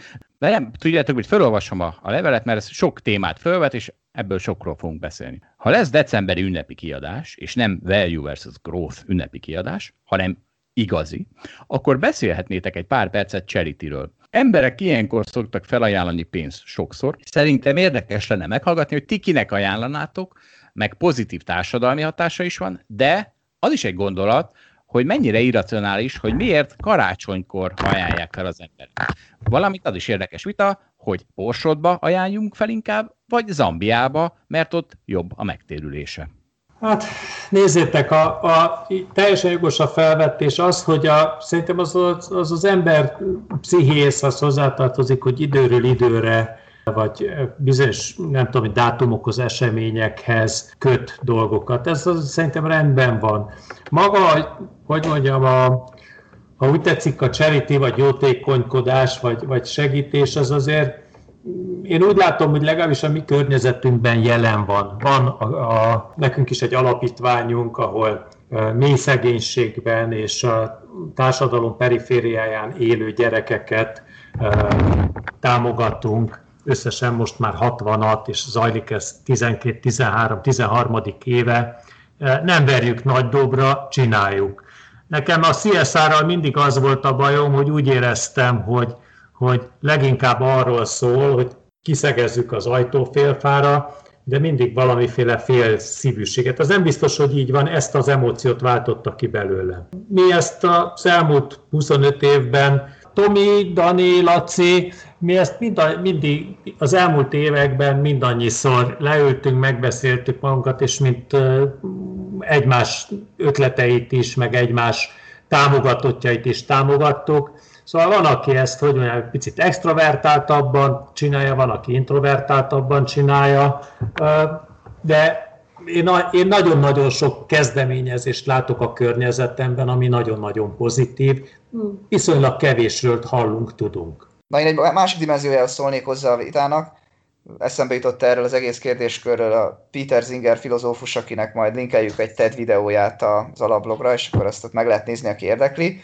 Ő egy filozófus, aki ezzel a kérdéssel foglalkozik, az altruizmus kérdéskörével, ugye azt jelenti, amikor ugye másiknak akarunk jót, és ugye egyébként ő úgy gondolkozik, hogy ha másra akarunk jót, ugye ez valójában minket fog boldogá tenni, és, és egy csomó példát tud arra, hogy hogyan érdemes erről az egészről gondolkodni, csomót segít az átlag embernek, hogy hogyan tudja számszerűsíteni azt, hogy, hogy mennyi, mennyi életet ment, vagy, vagy kinek mennyire tesz jót. És ugye ez, ez, a, ez a példa tökéletesen illeszkedik ide, hogy valószínűleg Afrikában azoknak a gyerekeknek, akik, akik napi egy dollárból vagy abból kevesebből élnek, akik nagyon sokan meghalnak akár olyan betegségből, amik abszolút megelőzhetőek, hogyha ugye ott, ott segítesz, akkor egy dollárból sokkal könnyebb ott segíteni, mint a Borsod megyében élőnek, mégis nyilván az emberek, szerintem ezzel nem vádolhatóak, annak segítenek, akit ismernek, aki közel volt, aki, aki rájuk hatott emocionálisan. Például a videójában azt mondja el, hogy még mindig 2012 vagy 2013-as szám 7 millió ember meghal 5 év alatt ilyen, ilyen betegségekben, mint például a malária, és hogyha valaki nagyon hatékonyan akar adományozni, akkor adjon a Bill Gatesnek az alapítványának, ami ugye azzal foglalkozik, hogy malária elleni hálókat ad ezeknek a szegény embereknek, és így tudnak nagyon, nagyon olcsón nagyon sok emberéletet megmenteni.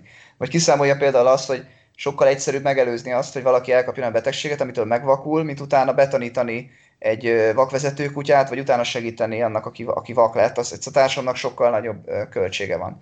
És egyébként, ami szerintem egészen durva, hogy bemutat egy olyan példát, hogy a, hogy valaki a veséjét adományozta egy teljesen ismeretlennek. Egyébként ilyen emberből nagyon kevés van, azt azt mondja, hogy Amerikában van talán 100-150 olyan ember egész évben, aki például felajánlja jótékonykodásból a saját veséjét egy idegennek, de egyébként, ha kiszámoljuk, akkor egy a négyezer az esélye, hogyha te a vesélet adományozod valakinek, az egyiket ugye persze a kettőből, akkor neked bármi bajod lesz, tehát te nagyjából tudsz ugyanúgy élni tovább, de valakinek megmentett nagyon nagy valószínűséggel az életét, mert közben egy csomóan állnak sorba vesélyért. Tehát egyébként egészen jól lehet ezeket számszerűsíteni sokszor, hogy, hogy hogyan akarunk adományozni, csak a, ha már egy karácsony van, akkor gondoltam, ezt felhozom, hogy Peter Zinger nevére, ha valaki rákeres, akkor, akkor ezzel kapcsolatban nagyon sokat, sok mindent fog találni, és egyébként több ilyen honlapot ajánl, ahol ezek a, ezeket a, a számokat meg lehet pontosan nézni. És ami a meglepő, meg az egésznek a üzenete egyébként, hogy nagyon kevés pénzzel nagyon sok ember életet meg lehet menteni. És nem csak Peter Zinger foly, foglalkozik ezzel, hanem az általam sokat idézett Jomborg is, akit ugye, akire mindig mondom, hogy ezt a uh, környezetvédelemmel kapcsolatos pánikot, ezt, ezt nagyon szeretné csillapítani, mert ez rendkívül káros. És hogy ezt, miért, ezt mire hivatkozva mondja, arra, hogy ő is számolgat. Ő is pontosan ezt számolgatja, hogy egy dollár elköltésével mennyi jót tudunk tenni az emberiségnek, és persze ez, ezek nem lesznek pontos számok. Tehát, tehát például mondjuk azt, hogy a, tehát a torony magasan legnagyobb jót azzal tudjuk tenni, hogyha csökkentjük a világkereskedelmi korlátozásokat. És ez azért érdekes, azt mondja, hogy egy dollárból ezzel 2000 dollárnyi jót lehet tenni. Ezt nem ő mondja, ezt egy óriási közgazdász panel rakta össze az egész ranglistát, és ők sem mondják, hogy ez igaz, hogy 2000-szeres jót okozol. Persze, hogy nem, ezer millió dolgot nem tud beleszámolni, hanem azt, hanem ez inkább úgy érdekes, hogyha ebből 2000 dollárt, miközben mondjuk a nagyon ajnározott környezetvédelemben ugyanez a jó tétemény, mondjuk abba, hogy megduplázni a megújítható energiák felhasználását, az például negatív hatású. Tehát az egy dollárnak kevesebb hasznot hat, hajt. Tehát azt mondja, hogy ha itt 2000-szeres szorzó van a kettő közt, akkor biztos, hogy százszor jobb módszerekkel lehet jót tenni a világnak, mint például a klímaváltozás elleni bizonyos küzdelmi módszerek. Kiemelek ebből néhányat, mert azért néhány az nagyon érdekes. Tehát például azt mondja, hogy ugye a legnagyobb jó, ezt mondtam, és ugye, ugye értető, hogy miért, hiszen azzal kihozzuk a szegénységből azokat az országokat, amelyek még nincsenek beilleszkedve a globális kereskedelembe. Hát látjuk Magyarországnak is mennyi jót okoz az, hogy, hogy vagy Horvátországnak, tehát a GDP per fő, hogyha nő, akkor nyilvánvalóan nő az emberi jólét. Egy nagyon érdekes ilyen, hogyha a egészségügy területén, ha csak csökkentenénk a só bevitelt 30%-kal, az is 36 dollár jót okoz. Akkor a óriási jót lehet okozni azzal, hogyha Afrikában a gyerekek alultápláltságát csökkentjük. Hát ugye ez elég egyértelmű, hogy miért. A klímaváltozásnál, ugye már sokszor beszéltem, ha több energia research van, akkor az 11 dollárnyi jót okoz, climate change adaptáció, az csak 2 dollárjót okoz, és a 2 Celsius fokos cél betartása, az megint az veszteséges, az kevesebb, mint 1 dollárjót okoz.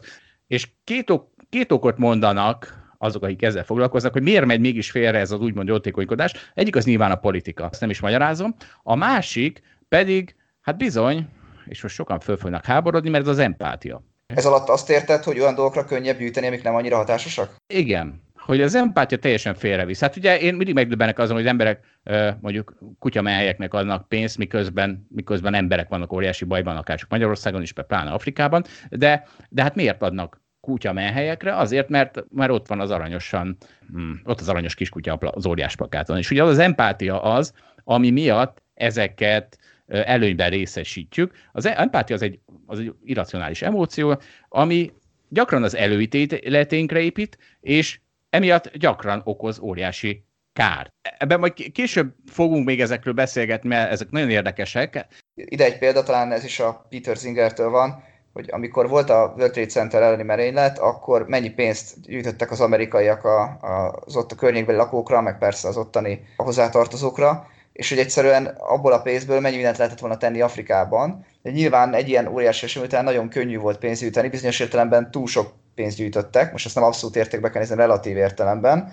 Tehát relatíve sokkal inkább lehetett volna segíteni az afrikaiaknak ebből a pénzből, mint amire tudtak segíteni Amerikában az empátia az mindig előnybe fogja részesíteni a hozzánk közelebb élőket. Nagyon vicces, ha ezek mérhető dolgok, ha egy embernek segíthetünk, akkor az empátia miatt egy embernek sokkal inkább segítünk, mint ha tíz ember kér segítséget, pedig hát ott, ott akkor ugye nagyobb a, a probléma. Csak az empátia olyan, hogy az ráfókuszál, rázúmoltat valakire, és akkor az, hogyha ez több ember, akkor, akkor kis, kevésbé erős az érzés. Abszolút, és akkor most már utoljára idézem Peter Zingert, aki ugye azt is mondja, vagy a TED videóban talán ez az első példája, hogy Kínában történt az, hogy valaki elütötte egy kisgyereket, és, és nem állt meg az autójával. Utána az utcán még elmentek ketten a kisgyerek mellett, aki ott feküdt vérben, és egyáltalán nem csináltak semmit, majd a harmadik hívta a mentőket, de sajnos a, a gyermek így is meghalt.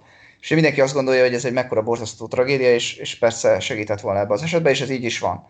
De ő azt mondja egyébként, hogy morálisan, akkor miért különítjük el azt, vagy miért függetlenítjük magunkat az afrikaiaktól, akiket ugyanúgy most úgymond ott vannak előttünk, csak abban az értelemben, hogy segíthetünk nekik ugyanolyan erőbefektetéssel, utalunk 1, 5, 10, 100 dollárt, amennyit tudunk, és, és mentetünk meg Afrikában egy gyereket ebből a pénzből.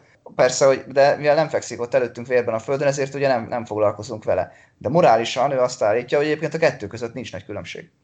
Miért mondod, hogy ő állítja? Hát mi, mi a különbség? Az, megmondom, mi a különbség, az empátia. Tehát az, hogyha megmutatják neked ezt a videót arról a gyerekről, akit elgázott az autó, akkor óriási empatikus érzéseid lesznek.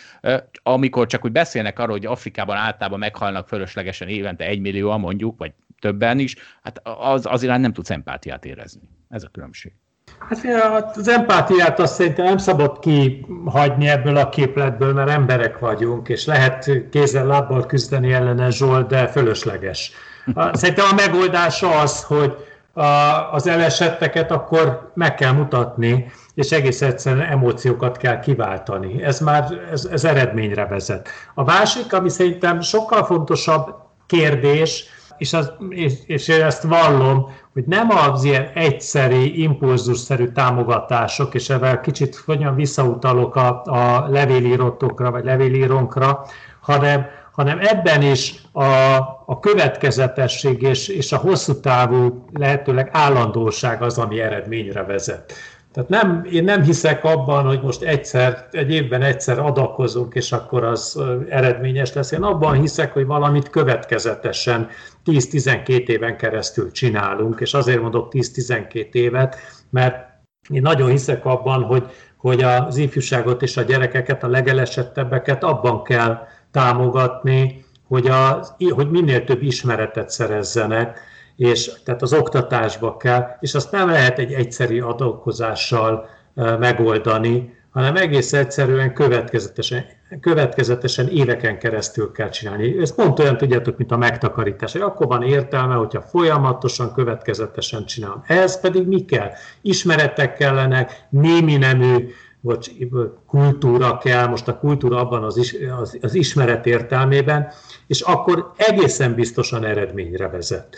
Tehát én azt hiszem, hogy, hogy az a követendő, vagy az az egyik legfontosabb dolog, hogy ez az életünk része legyen. Minden évben eh, rendszeresen ugyanazt a célt, vagy, vagy bővülő célokat, de folyamatosan támogatjuk, és akkor lesz eredménye. Azt, hogy egyszer tudjátok, nekiugrunk és támogatjuk, az is nagyon hasznos, még nagyon sok esetmény, eredményre vezet, de én az előbbibe sokkal-sokkal jobban hiszek. Hát te igazad van, hogy emberek vagyunk, és érzelmek fontosak, és, empát, és az empátia valóban sok mindenre jó, szórakoztatásra leginkább, tehát így tudsz jól foci meccset nézni, így tudsz jól szerelmes filmet nézni, és az empátia az az, hogy képes vagyok érezni a másik érzelmeit, és a szexben is rengeteget segít, úgyhogy valóban nem kell kizárni az ember életéből, csak amikor jótékonykodik, akkor, tehát hogyha valami racionális dolgot szeretne csinálni, akkor zárjon ki minden érzelmet az ember az életéből, és akkor ö, so, sokkal jobb eredményeket. Egyébként, bocsánat, akkor még egy mondat lesz megfogalmazva, tehát ha az em, hát, tehát hogyha a segítségnek az a célja, hogy én jól érezzem magamat, akkor nagyon jó az empatikus dolog, akkor, akkor segítsek a kiskutyának. Ha az segítségemnek az akarja a célja lenni, hogy minél nagyobb jót okozzak a világnak, akkor felejtsem el az empátiát. Akkor ott a Bill Gates alapítvány. Hát akkor lassan azt hiszem búcsúzunk az idei évtől, meg az idei podcastjainktől. Még egyszer följük a kedves hallgatók figyelmét, jöjjenek le az alablogra, és töltögessenek kérdőjévet, lehet nekünk üzenni. És figyeljetek, ti majd kívánjatok kellemes ünnepeket is. Én nekem ez nem passzol a karakterembe, úgyhogy én csak annyit mondhatok, hogy 2021 a value részvények és a tánc éve lesz. Hát akkor én kellemes ünnepeket kívánok a hallgatóknak. Sziasztok! Én is boldog karácsonyt és boldog új évet mindenkinek. Sziasztok!